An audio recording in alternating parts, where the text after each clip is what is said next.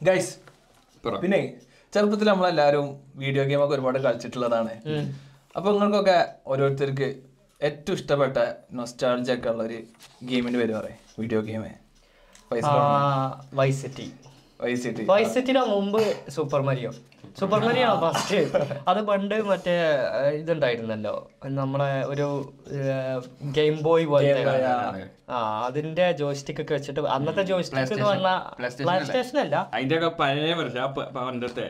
Disk ഇട്ടിട്ടില്ലേ? ആ ഒരു ചെറിയൊരു റാമ് പോലത്തെ ഒരു മെമ്മറി അത് എന്നിട്ട് അതിന്റെ ജോയിസ്റ്റിക് എന്ന് പറയുമ്പോ പിന്നെ ഇതാവും. അങ്ങനത്തെ ഒരു അഡ്വാൻസ്ഡ് ആയിട്ടുള്ള ജോയിസ്റ്റിക് അല്ലോ? അതിൽ കുറച്ച് കാർ റേസിംഗ് ഗെയിംസ് ഉണ്ടാവും പിന്നെ ഡക്ക് ഹണ്ടിങ് ഒക്കെ സൂപ്പർ എല്ലാ ഗെയിം പോലും ഉണ്ടാവുന്ന ഗെയിമാണ് സൂപ്പർ മാരിയോ അല്ലെ? സൂപ്പർ മരിയോ അന്ന് കളിച്ചിരുന്ന ഒരുപാട് സ്റ്റേജസ് ഉണ്ടായിരുന്നു പക്ഷെ അതിന്റെ ലാസ്റ്റ് സ്റ്റേജിൽ സൂപ്പർ മറിയോന്റെ ലാസ്റ്റ് സ്റ്റേജ് ആറ് പേർക്ക് എപ്പോഴും കളിച്ചു കളിച്ച് തീർക്കാൻ പറ്റിയിട്ടുള്ളൂ. സൂപ്പർ മരിയോയുടെ ലാസ്റ്റ് സ്റ്റേജ് അല്ല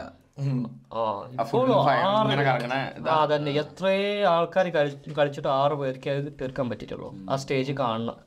അവസാനം എന്തോ ഒരു ഡ്രാഗൺ ഒക്കെ എത്തണ എന്തോ ഒരു സെറ്റപ്പ് അല്ലേ? ആ അതെ അതെ.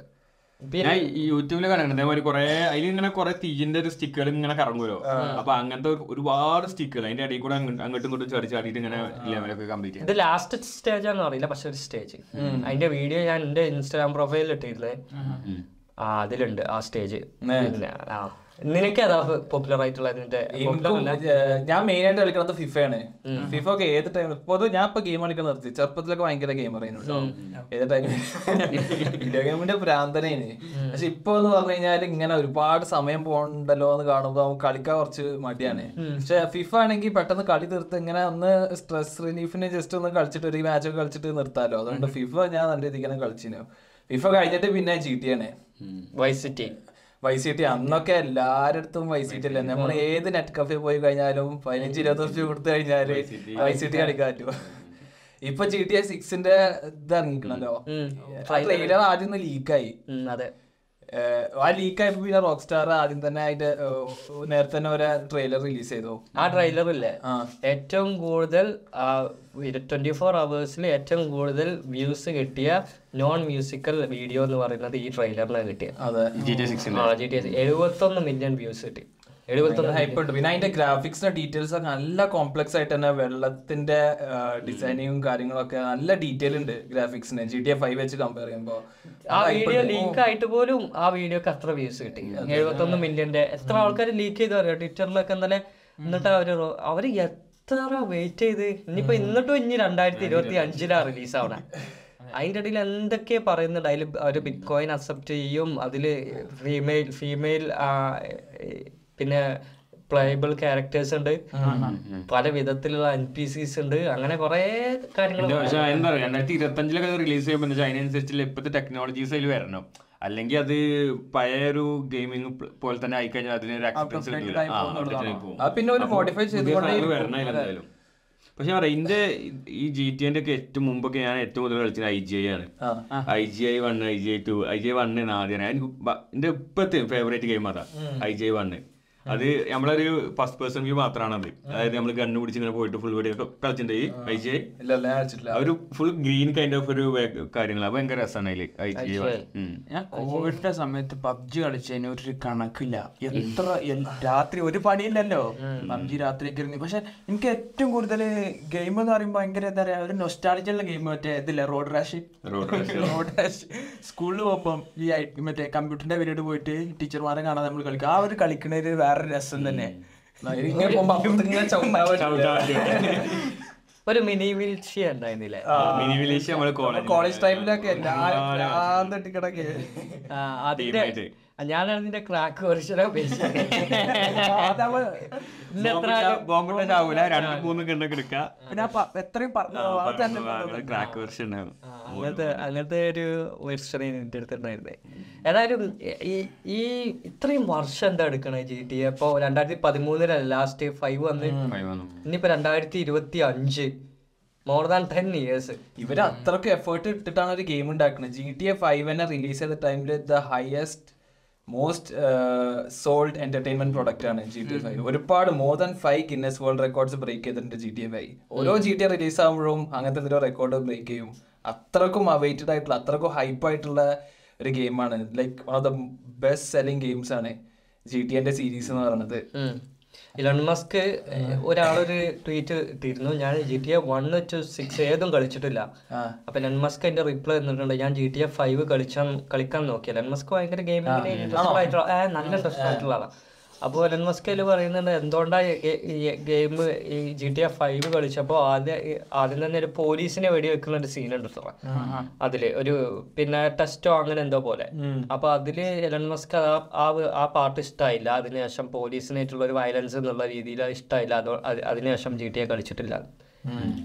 ആ കുറെ രീതിക്ക് അങ്ങനത്തെ കുറെ കോൺട്രവേഴ്സീസ് ഉണ്ട്. വയലൻസ് ഇൻഡയറക്റ്റ് കുറെ പ്രൊമോട്ട് ചെയ്യണം. അങ്ങനെ കുട്ടികളൊക്കെ ഇത് കളിക്കുമ്പോ ഫുള്ള് കൊല ക്രൈം അതാണല്ലോ ചെയ്യണത് ചെറുപ്പം മുതലേ ഇങ്ങനെ കളിച്ചു വരുമ്പോ ആ രീതിക്ക് മൈൻഡ് എഫക്ട് ചെയ്യാം. അതാണ് അതിന്റെ ഒരു അഡ്രിനാലിൻ ആളുകളെ റിയൽ ലൈഫിൽ നമുക്ക് പറ്റുന്ന കുറെ കാര്യങ്ങൾ നമുക്ക് അതിൽ ചെയ്യാം. അതാണ് അതിന്റെ ഒരു വണ്ടികൾ ആളെടുത്തിട്ട് അതിൽ കയറി ഇതൊക്കെ ഇഷ്ടമുള്ള വണ്ടി.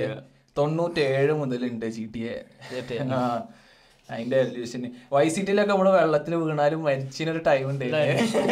പിന്നെ സാനിറ്റൈസ് ആയപ്പോഴാണ് ഒരു മാറ്റം വന്നത്. വെള്ളത്തിൽ നീന്താനുള്ള സെറ്റപ്പ് അങ്ങനെ നല്ല രീതിക്ക് തന്നെ ഇപ്പൊ അഡ്വാൻസ് ചെയ്ത് തരുന്നുണ്ട്. ചീറ്റ് കോഡ്സ് ഉണ്ട് ഞാൻ അത്. വൈസിറ്റിലായിരുന്നു പിന്നെ പിന്നെ വേറെ തന്നെ. ഒരു മാഗ്നറ്റ് ഒരു സാധനം ഗേൾസ് ഒക്കെ അട്രാക്ട് ചെയ്യണേ.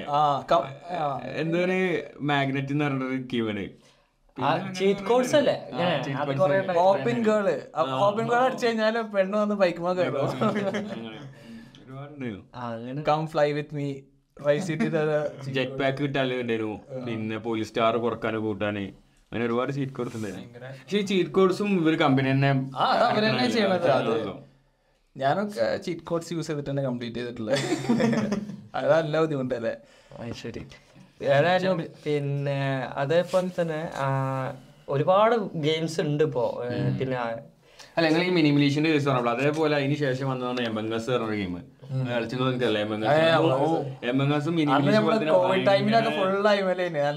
എല്ലാരും കോളേജിലല്ലേ പോയി. അപ്പൊ എല്ലാരും പുറത്ത് വീട്ടിലാണ്. കോളേജിലൊന്നും പോകാൻ പറ്റില്ലല്ലോ. അപ്പൊ ഇതേപോലെ മിനി മിനിമിലേഷയും എസും എല്ലാരും ഗ്രൂപ്പ് ക്രിയേറ്റ് ചെയ്തിട്ട് കളിക്കും പക്ഷെ ഭയങ്കര ഗ്രാഫിക്സ് ഉള്ള ഗെയിം അല്ല. പക്ഷെ അത് ഭയങ്കര രസമാണ് അതേപോലെ ലുഡോ ലുഡോ ആളുകളെ കോൾ ചെയ്യുന്നതിന് പകരം ലുഡോ കളിക്കുക എന്നിട്ട് അങ്ങനെ സംസാരിച്ചിരിക്കുക. കോവിഡിന്റെ സമയത്ത് ഞാനൊരു ടൈം വരെ ഒരു ഗെയിം വായിച്ചു. പിന്നെ നിർത്തി. ടൈം ഒരുപാട് വേസ്റ്റ് ആവുന്ന അതിന്റെ ഒരു ഇതാണ് ആ, പിന്നെ എന്താ ഇതിൽ കളിച്ചോണ്ട് പൈസ ഉണ്ടാക്കുന്നവരുണ്ട്. ഒരുപാട് ആൾക്കാരുണ്ട്. ഇപ്പൊ നിഞ്ച പിന്നെ സ്ട്രീമറാണ് ട്വിച്ചിൽ ഗെയിം കളിച്ചിട്ട് പൈസ ഉണ്ടാക്കുന്നത്. അവർക്കൊക്കെ ഡീൽസ് ഹൺഡ്രഡ് മില്യൺ ഡോളേഴ്സിന്റെ ഡീൽസ് ആണ്. പൈസ സ്പീഡ് ഗെയിം ഗെയിം കളിച്ചിട്ടാണ്. അങ്ങനെ എത്ര മലയാളീസ് അക്സെപ്റ്റ് ചെയ്ത് മറ്റേ കാസ്ട്രോ കുറെ ഒക്കെ അതങ്ങനെ സ്ട്രീം ചെയ്താൽ മതിയല്ലോ. ഒരു കളിക്കണത് ഇങ്ങനെ സ്ട്രീം ചെയ്യാൻ പൈസ വരില്ലേ? പിന്നെ അത് മാത്രമല്ല ഈ സ്ട്രീമിംഗിൽ ഇപ്പൊ ഇപ്പൊ ഓലെ കളിന്റെ മാത്രം കാണാനല്ല ഓൽ തമ്മിൽ ഇന്ററാക്ഷൻസ് ഉണ്ട്. ഈ പ്ലേയേഴ്സ് അങ്ങനെ സംസാരിക്കും. അതൊക്കെ ആൾക്കാർക്ക് കാണാനും ആ. മലയാളത്തിലൊക്കെ പറയുമ്പോൾ കൂടുതലും മലയാളി വ്യൂവേഴ്സ് ഇപ്പൊ ഒരുപാട് ഉണ്ട് ഇന്നത്തെ ഇതിനൊക്കെ. ഇപ്പൊ ഹനാൻ ഷാന്റെ അനിയനെ ഒരു സിസ്റ്റം വാങ്ങി കൊടുത്തത് എത്ര മൂന്ന് നാല് ലക്ഷം വില ഗെയിമിംഗ് പി സി മേടിച്ചെടുത്തു. ഓ അനിയന് ഇപ്പൊ യൂട്യൂബ് ചാനലും കാര്യങ്ങളൊക്കെ തുടങ്ങി സ്ട്രീമിംഗ് ഒക്കെ സ്റ്റാർട്ട് ചെയ്തിട്ടുണ്ട്. ഞാൻ പിന്നെ അതേമാതിരി ക്ലാഷ് ഓഫ് ക്ലാൻസിന്റെ ലാപ്ടോപ്പ് എടുത്ത് എറിഞ്ഞാണ് വാപ്പ. ക്ലാഷ് ഓഫ് ക്ലാൻസ് കളിച്ചിട്ട്. എന്നിട്ട് ലാപ്പ് പൊട്ടിപ്പോയി. അന്റെ ക്ലാൻ ഉണ്ടാക്കി ക്ലാസ് ക്ലാസ് പോയതാണ് ചർച്ച. ക്ലാഷ് ഓഫ് ക്ലാൻസ് പിന്നെ ഓരോ പ്ലാനുകൾ ഉണ്ടാക്കുക അതിൽ ഇതാക്കുക അങ്ങോട്ട് പിന്നെ വീട്ടിലെത്തി കഴിഞ്ഞാൽ ആദ്യത്തെ പണി എല്ലാരും കൂടി വാറിന് പോവുക അതൊക്കെയാണ്. ഞാൻ ഞാൻ സാധനം കളിച്ചത് ഞാൻ ഇത് കളിച്ചിട്ട് അതിൽ ടൗൺ ഹാൾ ലെവൽ എയ്റ്റീനോ സെവന്റീനോ ഭയങ്കര പ്രശ്നം വെച്ചിട്ട് ഇങ്ങനെ വെയിറ്റ് ചെയ്യണം ഓരോ സാധനം എലിക്സറും ഗോൾഡും ഒക്കെ കിട്ടാൻ വേണ്ടി നമ്മളിങ്ങനെ വെയിറ്റ് ചെയ്യണം. പെട്ടെന്ന് ഫിനിഷ് ചെയ്യാൻ എത്ര പൈസ കൊടുത്താൽ മതിയല്ലോ? എത്ര പോയിന്റ് ഞാൻ കൊടുത്ത് കൊടുത്ത് കൊടുത്ത് പെട്ടെന്ന് അതെ അതാണ് ഓരോ ബിസിനസ് അതാണ് കാരണം ഈ ഗോൾഡും എലിക്സറും ഒക്കെ നമ്മൾ പൈസ കൊടുത്ത് വാങ്ങുമ്പോഴാണ് ഗെയിമിന് കൂടെയുള്ള കൂട്ടുകാരൊക്കെ ഒരുപാട് പൈസ ഉണ്ടാക്കിയാണ് ഈ ക്ലാനുകൾ ഇത് നമുക്ക് വിൽക്കാൻ പറ്റും. അതേപോലെ തന്നെ ഫിഫയിൽ പ്ലേയേഴ്സിന് അങ്ങനത്തെ ഒക്കെ എന്റെ കൂട്ടുകാരൊക്കെ ഒരുപാട് അങ്ങനെയൊക്കെ പക്ഷെ നമ്മളെ ആ ടൈമിൽ നമുക്ക് ഒരു പൈസ കിട്ടുക ഗെയിം കളിച്ചിട്ട് പറയുമ്പോൾ ഒരു സെറ്റപ്പ് ആണ്. ഒരു ഫ്രണ്ട് ഉണ്ട്. ഓൻ ഗെയിം കളിച്ചിട്ട് ഈ ക്ലാഷ് ഓഫ് ക്ലാനിൽ ടൗൺ ഹാൾ ഇങ്ങനെ കൂട്ടും. അതായത് പത്ത് ടൗൺ ഹാൾ പത്ത് ലെവലിലെ ഗെയിം ആ അക്കൗണ്ട് കൊടുക്കുക.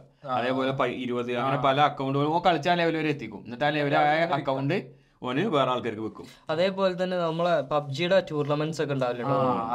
ഞാൻ കേട്ടിട്ടുണ്ട്. എന്റെ ഒരു ഫ്രണ്ട് അതിനൊക്കെ പോയിരുന്നു പറഞ്ഞു. അതെങ്ങനെയാ അതും ഇതേപോലെ തന്നെ ഇപ്പൊ എത്ര ആളുകളാ എല്ലാരും വന്നിട്ട്? അങ്ങനെ ടീമായിട്ട് ചെയ്യാ. എന്നിട്ട് ഇതിങ്ങനെ വിജയിച്ചോണ്ടോ അടുത്തടുത്ത മാച്ചിലേക്ക് ഇങ്ങനെ പോകും. പബ്ജിയുടെ സെർവറിന് പ്രണയിച്ച് ഒരു പാകിസ്ഥാനി പെണ്ണ് കേരള ഇന്ത്യയ്ക്ക് വന്നില്ലേ? അങ്ങനെ പബ്ജി പബ്ജിയിലൂടെ ഉണ്ടായ ഒരുപാട് പ്രേമം ഉണ്ട്. എന്റെ ഒരു ഫ്രണ്ട് ഉണ്ട് പബ്ജിയിലുള്ള പബ്ജിയിൽ അവനെ ഒരു പെണ്ണിനെ ഇഷ്ടമായി അവന് ആകെ ഇരുപത്തൊന്ന് ഇരുപത്തിരണ്ട് വയസ്സുള്ളൂ. പെണ്ണിന് ഇരുപത്തൊമ്പത് വയസ്സുണ്ട്. അങ്ങനെ പ്രേമത്തിലായി.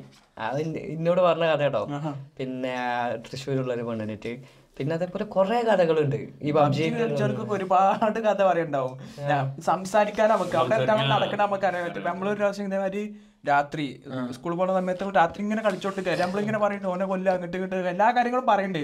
അതിന് പെട്ടെന്ന് ഒരു ചെന്നായി ഹാ ഇന്ന അടിക്കല്ലേ ഇന്ന അടിക്കല്ലേ. അപ്പൊ നമ്മൾ വിചാരിച്ചാ ഇവൻ ആരോ വെടിവെക്കാന്നാ. ഇവന്റെ പാപ്പ വന്നിട്ട് ഇവനെ അടിക്കാണ്. രാത്രി രണ്ടു മണിയായിട്ട് പിന്നെ ഫോൺ വാങ്ങിച്ചു അവനക്ക് പിന്നെ ഫോൺ കൊടുത്തിട്ടില്ല. അങ്ങനെയൊക്കെ ഓരോ അങ്ങനെയൊക്കെ കഥ ഓനെ ഇങ്ങനെ ട്രോൾ ചെയ്യുന്നിട്ടത് ഇത് നമുക്കറിയില്ല ഈ സെർവറിൽ ഉള്ള ഇപ്പൊ ഇരുപത്തഞ്ചു വയസ്സുള്ളവൻ കളിക്കേണ്ടത് പതിനൊന്ന് വയസ്സുള്ള പന്ത്രണ്ട് വയസ്സുള്ള കുട്ടികളെ പോയി കാര്യം അറിയില്ല. ചിലവര് ഇപ്പൊ എന്റെ ബ്രദറിന്റെ അനിയനൊക്കെ ഉണ്ട്. എന്താണ് സീസ് ഫയറോ അങ്ങനെ എന്താ ഒരു ഗെയിം ഉണ്ടല്ലോ. Free fire free fire free fire free fire കളിക്കണാണ് അവനൊക്കെ വീട്ടിൽ വൈഫൈ ഉണ്ട്. അത് കണക്ട് ചെയ്ത് കാണാൻ കളിക്കും. ആരോടൊക്കെ സംസാരിക്കണാണ് പിന്നെ ഈ സിമ്പിൾ ഗെയിംസ് ആണ് ഭയങ്കരമായിട്ട് റവന്യൂ ജനറേറ്റ് ചെയ്യണത്. ഇതിപ്പോ ഞാൻ വാർസോൽ ആദ്യം ചെയ്ത പണി പ്ലെയർ സപ്പോർട്ട് ആയിട്ടാണ് ടെസ്ട്രോണിക്കിൽ അവർക്ക് ഒരുപാട് ഗെയിംസിന്റെ സർവീസിങ് കാര്യങ്ങളൊക്കെ ചെയ്യുന്നതാണ്. അപ്പൊ ഇന്റെ ഗെയിം ആംഗ്രി ബേർഡ്സ് ടു ആയിരുന്നു. അപ്പൊ ഞാൻ ഈ കസ്റ്റമർ സപ്പോർട്ടിൽ വർക്ക് ചെയ്യുമ്പോൾ എനിക്ക് കാണാൻ പറ്റുന്നുണ്ട് ഓരോ പ്ലേയേഴ്സ് എത്ര പൈസ ഇതിൽ സ്പെൻഡ് ചെയ്യുന്നു. More than hundred thousand dollars ഒക്കെയാണ് in game purchases Angry Birds ടൂവിൽ ചെലവാക്കുന്നത്. ഒരാൾ. ഒരാൾ. എന്നിട്ട് അങ്ങനത്തെ കസ്റ്റമേഴ്സ് നമ്മൾ പ്രീമിയം കസ്റ്റമേഴ്സ് പറഞ്ഞിട്ടാണ് ഓരോ റിക്വസ്റ്റിനാണ് നമ്മൾ ഒന്നുകൂടി പരിഗണന കൊടുക്കുക.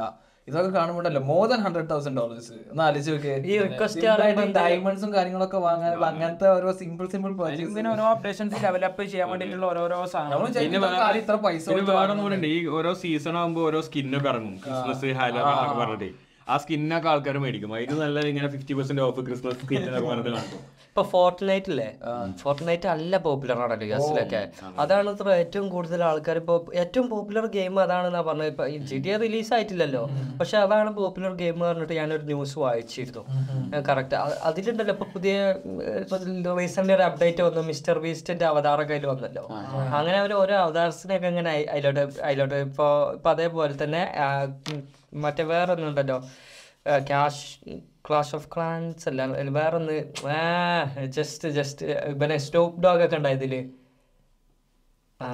ഒരു വേർഡ് വെപ്പിന്റെ നല്ല അഡ്വാൻസ്ഡ് അനിമേഷൻ ഒക്കെ ഉണ്ടായിട്ടില്ല call of duty call of ഡ്യൂട്ടിയിൽ ഒരുപാട് ഇതേപോലെ ക്യാരക്ടർ ഉണ്ട്. അവരൊക്കെ ജനറേറ്റ് ചെയ്യേണ്ട? ഇൻകം എത്ര ആക്ടിവിഷൻ ആക്ടിവിഷന്റെ അല്ലേ? Call of duty Activision bills അങ്ങനെ എന്തോ ഒരു കമ്പനി ആ കമ്പനീനെ ഇവർ അക്യൂർ ചെയ്യാൻ അക്യൂർ ചെയ്തോ ചെയ്തിട്ടില്ല എന്ന് തോന്നുന്നുണ്ട് മൈക്രോസോഫ്റ്റ് അങ്ങനെ റവന്യൂ ഉണ്ട്. ഒരുപാട് റവന്യൂ ജനറേറ്റ് ചെയ്യുന്നുണ്ട് ഈ കമ്പനീസ് ഒക്കെ.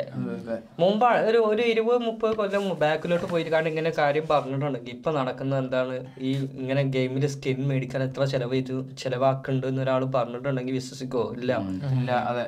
ഒരാളോട് ഒരു മുപ്പത് വർഷം അല്ലെങ്കിൽ ഒരു മുപ്പത് വർഷം കോമിയിൽ കിടക്കുന്ന ഒരാളെ എനിക്ക് കേൾക്കുക സപ്പോസ് അയാളോട് ഈ ലോകത്ത് ഇപ്പൊ എന്തൊക്കെ നടക്കുന്നത് ഇതൊക്കെ കാര്യങ്ങൾ പറഞ്ഞിട്ടുണ്ടെങ്കിൽ അത് ഉൾക്കൊള്ളാൻ പറ്റും റെപ്രസെന്റേഷനെ ആളുകളുടെ ഇടയിൽ കാണിക്കാൻ വേണ്ടിട്ട് ഇത്ര പൈസ നമ്മൾ സ്പെൻഡ് ചെയ്യേണ്ടത് പറയുമ്പോൾ ആളുകൾക്ക് ചിലപ്പോൾ വിശ്വസിക്കാൻ അത് ബുദ്ധിമുട്ടുണ്ടാവുന്നില്ലേ? അതെ അതെ. അന്ന കാലത്ത്. അതെ. ഇനി ഇനിയിപ്പോ ആ, ഇനിയിപ്പോ ഏതായാലും അങ്ങോട്ട് ഗെയിമുകളൊക്കെ നല്ല രീതിയിൽ വളരാനും അല്ലേ അതെന്താ പണ്ട് കാലത്ത് പറഞ്ഞാൽ ഇപ്പൊ എനിക്ക് പുറത്ത് കാര്യമല്ല നമ്മുടെ നാട്ടിലൊക്കെ ഇപ്പൊ ഗെയിമിംഗ് ഒന്നും അത്ര ഒരു ആൾക്കാർ അക്സെപ്റ്റ് ചെയ്ത് ആയിട്ടുണ്ടായിരുന്നില്ല. അങ്ങനെ ഗെയിം കളിക്കണം എന്നോ ഇപ്പൊ പക്ഷെ അത് കുറെ കണ്ടു അതിൽ നിന്ന് ഒരു കരിയർ ഉണ്ടാക്കാൻ പറ്റുന്ന കണ്ടു വന്നപ്പോ കുറെ ഒക്കെ സപ്പോർട്ട് കിട്ടുന്നുണ്ട് ഇപ്പോ. പിന്നെ മാത്രമല്ല ഒരുപാട് ഗെയിമിംഗിന്റെ ഇതൊക്കെ ഒന്നുമല്ലോ ചെറിയ ചെറിയ ഷോപ്പ് മാറി നമ്മൾ ഒരു മണിക്കൂർ പോയി കഴിഞ്ഞാൽ നമുക്ക് ഫിഫ കളിക്കാം പി എസ് ഫൈവ് പുതിയ പുതിയ ഗെയിംസ് അപ്പൊ നമ്മൾ ഗെയിമിന്റെ സീഡിങ് ഗെയിം കഫേസ് നമ്മുടെ നാട്ടിലുണ്ട് ഇപ്പൊ ഗെയിം കഫേസ് ഉണ്ട്. അത് ചെന്നാൽ നമുക്ക് ഹവർലി പൈസ കൊടുത്താലേ നമുക്ക് അപ്പൊ ഏറ്റവും ലേറ്റസ്റ്റ് വേർഷൻസ് നമുക്ക് കളിക്കും ചെയ്യാം. പി എസ് ഫൈവ് ഒക്കെ വന്നല്ലോ. നമ്മൾ ക്ലാസ് കട്ട് ചെയ്ത് പോലുണ്ട് ഇതിന് ഈ ഫിഫ കളിക്കാനൊക്കെ. നമ്മുടെ ഡോഗ് ഭയങ്കര ഫാനാണ് ഇതിന്റെ. ആ, ഡോഗ് ഒരു വട്ടം കൊറോണ ടൈമിൽ പിന്നെ ഇതിന്റെ സെർവർ ഡൗൺ ആയി. എക്സ്പോസ് ഏതോ കളിച്ചുകൊണ്ടിരിക്കുമ്പോൾ എക്സ് എക്സ്പോസിലാണല്ലോ കളിച്ചുകൊണ്ടിരിക്കുമ്പോൾ അപ്പൊ സ്നൂപ് ഡോഗ് പറയുന്നുണ്ട് Bill Gates Microsoft fix this നിങ്ങളെല്ലാവരും ഞങ്ങളെ വീടിനുള്ളിൽ അടച്ചു പൂട്ടി കോവിഡ് ആക്കി ലോക്ക്ഡൌൺ ഇട്ടോ. ഞങ്ങൾക്ക് ഇത് ഇതൊന്ന് കളിക്കണം ഫിക്സ് നിൽക്കാന്നൊക്കെ പറയുന്നുണ്ട്. സ്നൂപ്പ് ഡോഗ് അല്ല ഭയങ്കര രസമാണ്. എനിക്ക് നല്ല ഇഷ്ടമുള്ള ഒരു ക്യാരക്ടറാണ് സ്നൂപ്പ് ഡോഗ് ഭയങ്കര ഒരു ഇപ്പൊ സ്നൂപ്പ് ഡോഗ് ഇത്രയും പ്രായമായിട്ടും നിൽക്കുന്ന ഒരു ആർട്ടിസ്റ്റ് ആണല്ലോ. അത് ഒന്നാമത് എന്താ വെച്ചാൽ ഇന്റർനാഷണലി പുള്ളിക്കാരനൊരു നല്ലൊരു ആ ഒരു ക്യാരക്ടർ ആയിട്ടാണ് കാണുന്നത് എത്രയോ വേറെ പിന്നെ റാപ്സ് സിംഗേഴ്സ് ഉണ്ട്. അവരൊക്കെ ഇങ്ങനെ തകർന്നു പോയല്ലോ. സ്നൂപ്പ് ഡോഗ് ഡോഗ് അങ്ങനെ നിന്നു. മൈൻഡ് ഇപ്പോഴും ഞങ്ങൾ തോന്നുന്നു. അതെ അതെ. ഇപ്പോഴത്തെ പുള്ളിക്കാരൻ വരി നിർത്തി പറഞ്ഞിട്ട് ഒരു പോസ്റ്റ് ഇട്ടിരുന്നു. പിന്നെ അത് രണ്ടു ദിവസം കഴിഞ്ഞപ്പോൾ അത് ആടാണെന്ന് പറഞ്ഞിരുന്നു. ഇനി ശരിക്കും വരി നിർത്തിയോ അതൊരു ആടാണോന്ന് അറിയില്ല. അങ്ങനെയാണ് അപ്പൊ അവിടുത്തെ കാര്യങ്ങൾ എന്തായാലും നിങ്ങൾ ഈ ഇത് പറഞ്ഞോ മൈക്രോസോഫ്റ്റിന്റെ കേസ് പറഞ്ഞത്. ഇവർ നോർത്ത് ഫേസിന്റെ ഒരു വീഡിയോ നിങ്ങൾ ഇപ്പുറത്ത് കണ്ടിരുന്നോ? അതായത് ഒരു പെണ്ണ് ഭയങ്കര മയത്ത് ഒരു കറുപ്പ് ജാക്കറ്റ് ഇട്ടിട്ട് നോർത്ത് ഫേസ് ഇത് എന്താണ് ഞാൻ ഫുള്ള് നനയാണ്. വിന്റർ ഇതാണ്. അതായത് റെയിൻ ആണ്. വാട്ടർ പ്രൂഫ് അപ്പൊ അത് വാങ്ങിയിട്ട് ഞാൻ എനിക്ക് വേറെ ജാക്കറ്റ് എന്താ അതിന്റെ റീഫണ്ട് അല്ല എനിക്ക് വേണ്ടത്. നിങ്ങൾക്ക് ഇതിന്റെ സൊല്യൂഷൻ കണ്ടിട്ട് തരണം. നിങ്ങൾ വേറെ ജാക്കറ്റ് കൊണ്ടുവന്ന് തരണം. ഞാൻ അവിടെ ഒരു മലന്റെ ഒരു മലന്റെ ഒരു കുറച്ച് റിമോട്ട് ആയിട്ടുള്ള ഏരിയയിലാണ് ലേഡി നിൽക്കുന്നത് അപ്പൊ എന്നിട്ട് ഫുള്ള് മയത്ത് നനഞ്ഞ് ഒലിക്കുകയാണ് അപ്പോൾ പറയും എനിക്ക് ഇവിടെ എത്തിച്ചു തരണം എന്ന് പറയും. ഞാൻ അവിടെ നിങ്ങൾക്ക് വേണ്ടി വെയിറ്റിംഗ് ആണെന്ന് പറയും. നോർത്ത് വെസ്റ്റിന് റിപ്ലൈ കൊടുത്ത്. അങ്ങനെ ഒരു ചങ്ങായി ഒരു സ്റ്റാഫ് ഒരു നോർത്ത് വെസ്റ്റിന്റെ ഷോപ്പ് പോയിട്ട് അവിടെ നിന്ന് ജാക്കറ്റ് ഓടി കുറച്ചെടുക്കും എടുക്കും എന്നിട്ട് ഒരു ഹെലികോപ്റ്റർ പോയിട്ട് ഹെലികോപ്റ്ററിൽ പോലെ ആ ലേഡി നിൽക്കുന്ന സ്ഥലത്ത് ഡെലിവറി ചെയ്യും ഒരു റെഡ് ജാക്കറ്റ് പക്ഷെ നോർത്ത് ഫേസ് ഇന്ത്യയിലില്ലല്ലോ നോർത്ത് ഫേസ് ഇന്ത്യയിൽ എനിക്കറിയില്ല. സാധനം കിട്ടാനുണ്ട്. അതിന് ഒറിജിനൽ ക്വാളിറ്റി എന്താണ് നോർത്ത് ഫേസ് എനിക്കറിയില്ല. നോർവേയുടെ ആണോ? ഏതാ കമ്പനി എവിടുത്തെ അറിയില്ല പക്ഷെ ഇവിടെയൊക്കെ ഭയങ്കര പോപ്പുലർ ആണ്. യൂറോപ്പിലൊക്കെ ഭയങ്കര പോപ്പുലർ ആണ്. നല്ല. ഇന്ത്യയിൽ സാധനം കിട്ടുകയാണ്. പക്ഷെ ഒറിജിനൽ ആണോ എന്താ നിങ്ങൾക്ക് അറിയില്ല അതുപോലെ തന്നെ ഫോറഫ് അല്ലേ. നല്ല ഫോറഫ് നല്ല നല്ല ക്വാളിറ്റിയാണ് ഒരുപാട് കാലം അത് നിൽക്കും. വീട് ഫോർ എഫിന്റെ. അതേപോലെ നമ്മുടെ നാട്ടിലുള്ള ഒരുപാട് ആൾക്കാരെ വിചാരം നാട്ടിലുള്ള ജോക്കി പീറ്റർ ഇംഗ്ലണ്ട് അലൻസൊള്ളി ഇതൊക്കെ പുറത്ത് എല്ലായിടത്തും ഉണ്ട്. നല്ല സത്യം പറഞ്ഞല്ല ഇല്ല. ഇല്ല യൂറോപ്പിൽ ഞാൻ യു കെയിൽ ചിലപ്പോൾ ഉണ്ടാവും. അതൊക്കെ ഇന്റർനാഷണൽ ഇന്റർനാഷണൽ ബ്രാൻഡാണ് പക്ഷേ ഇല്ല. ഇല്ല ഇതൊന്നും ഇല്ല ഞാൻ ഞാനില്ലേ നാട്ടിൽ പോയപ്പോ ഞാൻ നോക്കി ഈ ഈ കണ്ട ബ്രാൻഡുകളൊക്കെ ഉണ്ടല്ലോ. മറ്റേ വേറെ ഏതൊക്കെ ജോൺസോ അങ്ങനെ എന്തൊക്കെ എന്തൊക്കെ ഒരു ബ്രാൻഡ് ജോൺ മുള്ളർ അങ്ങനെ ഒരുപാട് ഒരുപാട് ഉണ്ട്. ഓട്ടോ പക്ഷെ അതിന്റെ ഒക്കെ ബ്രാൻഡിങ് കണ്ടിട്ടുണ്ടെങ്കിൽ അവരുടെ ഇന്റർനാഷണൽ പക്ഷെ അല്ല ഇന്റർനാഷണൽ ബ്രാൻഡ് ഇല്ല അത്. ചിലപ്പോ പീറ്റർ ഇംഗ്ലണ്ട് ഒക്കെ പക്ഷെ ഞാൻ ഇന്റർനാഷണൽ ബ്രാൻഡ് ആണെന്ന് ഇതിലേക്ക് കണ്ടിട്ടുണ്ട്. U S Polo U S Polo ഉണ്ട്? യു എസ് പോളോ ഒക്കെ ഉണ്ട്. U S Polo U S Polo ഉണ്ട്. പെപ്പ ജീൻസ് ഉണ്ട്. ലിവൈസ് കപ്പ ഉണ്ട്. കപ്പ കപ്പ കപ്പ കപ്പ പടി പക്ഷെ അങ്ങനെ ആളുകൾ അത് അത്ര പ്രോപ്പർ അല്ല ആ ഒരു അങ്ങനത്തെ ഒരു സെറ്റപ്പിൽ കാണുന്ന ബ്രാൻഡ് അല്ല. പക്ഷെ കപ്പന്റെ ഷൂ ഒക്കെ ഇവിടെ കിട്ടാണ്ട്. എനിക്കൊന്നും അതൊക്കെ നമ്മുടെ നാട്ടിലൊക്കെ ഏത് ആളിനെയാണ് അതിന്റെ ഒരു ബ്രാൻഡ് അംബാസഡർ ആയിട്ട് തിരഞ്ഞെടുക്കുന്നത് എന്നുള്ളത് നമ്മുടെ നാട്ടിൽ നല്ല ഇൻഫ്ലുവൻസ് ഉണ്ട് തോന്നുന്നുണ്ട്. പക്ഷെ ഇവിടെ എനിക്കൊന്നും ഒന്നുകൂടി ആളുകൾ ക്വാളിറ്റി നോക്കിയിട്ടാണോ? മോഡൽസിനെ നോക്കണ്ട? ഇവിടെ പ്രൊമോട്ട് ചെയ്യുന്നത് മോഡൽസ് ആണല്ലോ. നമുക്ക് അറിയാത്ത ഒരു അൺനോൺ മോഡലേ എല്ലാം എല്ലാ നമ്മൾ ആടിലൊക്കെ നോക്കിയിട്ടുണ്ടെങ്കിൽ അവരെങ്ങനെയാണ് ആ ഫിറ്റ് കറക്റ്റ് നോക്കി പിന്നെ ഇപ്പൊ ഇപ്പൊ ബ്ലാക്ക് സ്കിൻ കളറുള്ള ആൾക്കാർ നല്ല പ്രൊമോട്ട് ചെയ്യുന്നുണ്ട്. ആർട്സിലൊക്കെ നല്ല പ്രൊമോട്ട് ചെയ്യുന്നുണ്ട്. ഒരുപാട് സ്ലിം ആണെങ്കിൽ അവരെ നല്ല പ്രൊമോട്ട് ചെയ്യുന്നുണ്ട്. ഈ ഹാൻഡ് മോഡൽസ് എന്ന് പറഞ്ഞിട്ടുള്ള ഒരു ജോബ് തന്നെ ഉണ്ട്. അതായത് മിസ്റ്റർ ബീസ്റ്റിന് ഒരു വീഡിയോ ഉണ്ട്. അതായത് ട്രൈങ് ഔട്ട് ഡിഫറെന്റ് പ്രൊഫഷൻസ് എന്ന് പറഞ്ഞിട്ട് അതിന് ഒരു ഹാൻഡ് മോഡലിന്റെ അടുത്ത് പോകുന്നുണ്ട്. അവർ എന്ന് വെച്ച് കഴിഞ്ഞാൽ അവരെ കൈ മാത്രമേ കാണുള്ളൂ. പക്ഷെ എത്ര പൈസ മോർ ദൻ മില്യൺസ് കിട്ടുന്നുണ്ട് ഈ പണിക്ക് വേണ്ടിയിട്ട്. ജസ്റ്റ് വാച്ചും അതുപോലത്തെ ഹാൻഡ് ആക്സസറീസ് കാര്യങ്ങളൊക്കെ ഡിസ്പ്ലേ ചെയ്യിക്കുന്നത്. അവരെ കൈ അത്രക്കും മെയിന്റെയിൻ ചെയ്ത് പെഡിക്കറും ഇതൊക്കെ ചെയ്തിട്ട് അത് മെയിന്റെയിൻ ചെയ്ത് കൊണ്ട് ബോഡി ക്രീംസ് അങ്ങനത്തെ കാര്യങ്ങൾക്കൊക്കെ വേണ്ടിയിട്ട് അത് ഉണ്ട്. ഈ ഹാൻഡിന്റെ ഇത് മാത്രമുള്ള സെറ്റപ്പുകൾ ജസ്റ്റ് ഒരു കൈ കാണിച്ചു കൊടുക്കണേന്നാണ് അവർക്ക് ആ പൈസ കിട്ടുന്നത്. ആലോചിച്ചൊക്കെ. അവർ അതൊരു ആ പ്രൊഫഷൻ എന്തായാലും അടിപൊളിയല്ലേ? പിന്നെ എല്ലാവർക്കും ഒന്നും ബൈക്ക് വെക്കില്ലല്ലോ. നമ്മൾ പറയുമ്പോ എന്നിട്ട് അവർ നോക്കുന്നുണ്ടല്ലോ മിസ്റ്റർ ബീസ്റ്റിന്റെ കൈ വെച്ച് നോക്കിയല്ലോ. ആദ്യം കൈ വെച്ച് നോക്കിയപ്പോ വൻ ഷോക്കാന്ന് പറഞ്ഞു. എന്നിട്ട് അത് പോയി ഫുള്ള് മെയിന്റെയിനും കാര്യങ്ങളൊക്കെ ചെയ്ത് ഷേവ് ചെയ്തിട്ട് കുറെ മോഡൽ ഇരുന്നിട്ട് മിസ്റ്റർ ബീസ്റ്റ് ഒന്ന് വെച്ച് നോക്കി. പക്ഷെ വിചാരിച്ച കാര്യം ആവണില്ല. അതിന്റെ ഒരു ടെക്നിക്കും കാര്യങ്ങളൊക്കെ അതിന്റെ ആഡ് ഉണ്ടായിരുന്നു. എന്നിട്ട് ഞാൻ കണ്ടിരുന്ന ഒരു പബ്ലിക് പ്ലേസിൽ മിസ്റ്റർ ബീസ്റ്റിന്റെ ആഡ് പ്ലേസ് ചെയ്തിരുന്നു. പക്ഷെ ചിലപ്പം പുള്ളിക്കാരൻ അതിൽ കാണിക്കുന്നുണ്ട്. പുള്ളിക്കാരന്റെ ഫോട്ടോ വെച്ചിട്ട് കൈ വെച്ചിട്ട് ഒരു വാച്ചിന്റെ അതേ ഫോട്ടോ എടുത്തിട്ട് വെച്ചിരുന്നു സെയിം ആണെന്നുള്ള കാണിക്കാന്റെ ആടിന്റെ ഇത് പറഞ്ഞപ്പോഴാണ് നിങ്ങൾ ആ ലാസ് വേഗാസത്തെ സ്ഫിയർ എടുക്കണോ ആ. ആ അതിലുള്ള ഓരോ ആർട്സ് കാണണം. ലാസ് വെഗസ് ഫിയറിന്റെ അത് ഓപ്പൺ ചെയ്തിട്ടുണ്ട് യു എസിലെ എത്ര കാലം റൗണ്ടായിട്ട് എത്ര ഒരു വർഷമായിട്ട്? ഒരു ഒരു ഒരു വർഷമാണല്ലോ പക്ഷെ അത് ആൾക്കാർക്ക് ഇത് എങ്ങനെയാണ് ആദ്യം ഇത് വന്നപ്പോ ആൾക്കാർ ഇത് ഇങ്ങനെ കണ്ടിരുന്നത് കണ്ടിരുന്നു ഇതെന്താ ബിൽഡ് ചെയ്യണെന്നുള്ളതൊക്കെ പിന്നെ അതിന്റെ ഫസ്റ്റ് ആഡൊക്കെ വന്നപ്പോ ഓരോ ഇമോജീസ് അങ്ങനെ ഇതൊക്കെ വന്നപ്പോ പിന്നെ അതിന്റെ ഫ്ലൈറ്റിൽ നിന്നുള്ള വ്യൂ ഒക്കെ കണ്ടപ്പോ ഫുൾ സ്ക്രീൻ അല്ലേ? ഈ സ്ഫിയർ മൊത്തം സ്ക്രീൻ അല്ലേ? ഇതിൽ ആഡ് ചെയ്യണം എന്നുണ്ടെങ്കിൽ അത്രയും ക്രിയേറ്റീവായ സംഭവങ്ങൾ ചെയ്യണം. കമ്പനിക്കാർ കൊടുക്കുമ്പോൾ അത് മാത്രല്ല. എത്ര? ഒരു ദിവസത്തിന് കോടികളാണ്. ഒരു ദിവസത്തിന്റെ ഒരു ആഡ് ചെയ്യാം കോടികളാണ്. പിന്നെ അപ്പൊ ചെയ്യുമ്പോ എന്തായാലും അവർ ക്രിയേറ്റീവ് ആയിട്ട് ചെയ്യും ഇപ്പൊ ക്രോമിന്റെ ഒക്കെ ഓരോ ആഡ് വന്നിരുന്നത് നല്ല രസമാണ് കാണാൻ. ഇപ്പൊ യു എഫ് സി രണ്ടായിരത്തി ഇരുപത്തി നാലിലാണെന്ന് തോന്നുന്നത് അടുത്ത വർഷം അവരൊരു ഈവന്റ് വെക്കുന്നുണ്ട്. അവരിപ്പൊ തന്നെ അതിന്റെ ഇതിൽ വർക്ക് ചെയ്യുന്നത്. പിന്നെ അതിന്റെ ആഡ് ക്രിയേറ്റ് ഇത് ചെയ്യാൻ തുടങ്ങിയിട്ട് അത് നല്ല രസമാണ് അതിൽ ഫ്ലൈറ്റ് ഒക്കെ ഇങ്ങനെ പോകുമ്പോ അതിലൊരു ഐ ഐ പോലത്തെ ഷേപ്പ് ആവുന്നത് ഫ്ലൈറ്റ് പോകുമ്പോ ഫ്ലൈറ്റ് ഇങ്ങനെ പോകുമ്പോ ഇങ്ങനെ ഇങ്ങനെ മൂവ് ചെയ്യും. പിന്നെ അതേപോലെ ഗോൾഫ് ബോൾ അടിക്കുമ്പോഴൊക്കെ കണ്ണിങ്ങനെ ഇങ്ങനെ ഇതൊക്കെ ഉണ്ട്. നല്ല രസമാണ് ആടുകൾ ഒരുപാട് മാറി. നമുക്ക് ത്രീ ഡി സെറ്റപ്പ് വന്നതിന് ശേഷം ഒരുപാട് മാറിയല്ലേ? ഞാൻ നാളിപ്പോ എവിടെയാണ്? ഞാൻ ഒരു വീഡിയോ കണ്ടു പക്ഷെ എവിടെ എനിക്ക് അറിഞ്ഞൂടാ കാർ ഇട്ട് വന്നിട്ട് പുറത്തേക്ക് നമുക്ക് കാണുമ്പോ അയ്യോ കാർ പുറത്തേക്ക് ബിൽ ബോർഡ്സ് വന്ന്. ആ അത് ജപ്പാനിലൊക്കെ നല്ല പോലെ. ആ ഈ ലാസ്റ്റ് ലാസ് വെഗസ് ഫിയറിന് എങ്ങനെ റൈറ്റും അതിന്റെ ബിൽഡിംഗ് ഒക്കെ എങ്ങനെ എത്ര ടൈം എടുത്തു ഇത്? അത് വലിപ്പം എന്ന് പറയുമ്പോൾ നല്ല വലിപ്പമാണ്. നമ്മൾ വിചാരിക്കുന്ന അത്രല്ല നമ്മളെ ഈ പത്മനാഭസ്വാമി ക്ഷേത്രമല്ലേ അതിന്റെ ആ ഗോപുരല്ലേ? അതിന്റെ മൂന്നിരട്ടി വലിപ്പമുണ്ട് ആ ക്ഷേത്രം കണ്ടിട്ടില്ലേ? ആ ക്ഷേത്രത്തിൽ വലിപ്പമുണ്ട് അതിന്റെ മൂന്നിരട്ടി വലിപ്പം. ആ ക്ഷേത്രം ഏകദേശം വരെ നൂറ് ഫീറ്റ് കണ്ടാണ് നേരിട്ട് കണ്ടിട്ടില്ലേ? ആ നമ്മൾ അവിടെ പഠിച്ചേ.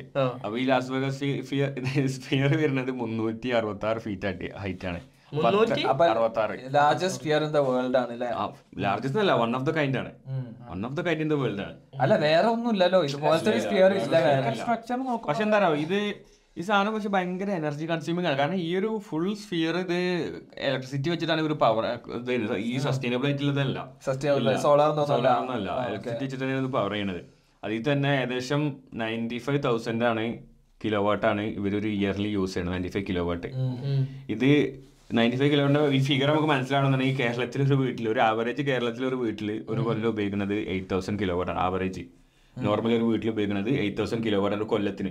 ഇതിന് ഇതിന് നയന്റി ഫൈവ് തൗസൻഡ് ആണ്. 95,000 Thousand ആണ്. അപ്പൊ എത്ര ഇരട്ടിയായി നോക്ക്? മോർ ദാൻ ടെൻ ടൈംസ് അത്രയും അത്രയും എനർജി കൺസംഷൻ അതുകൊണ്ടാണ് ലണ്ടനിൽ ആനലി ആനലി അപ്പൊ ഇവർ ലണ്ടനിൽ ഇത് കൊണ്ടുവരാനുള്ള ഒരു പരിപാടി ഉണ്ടായിരുന്നു അത് ഇവർ റിജക്ട് ചെയ്യാനുള്ള മെയിൻ റീസൺ തന്നെ ഇതാണ്. ഇത്രയും എനർജി കൺസ്യൂം ആണ്.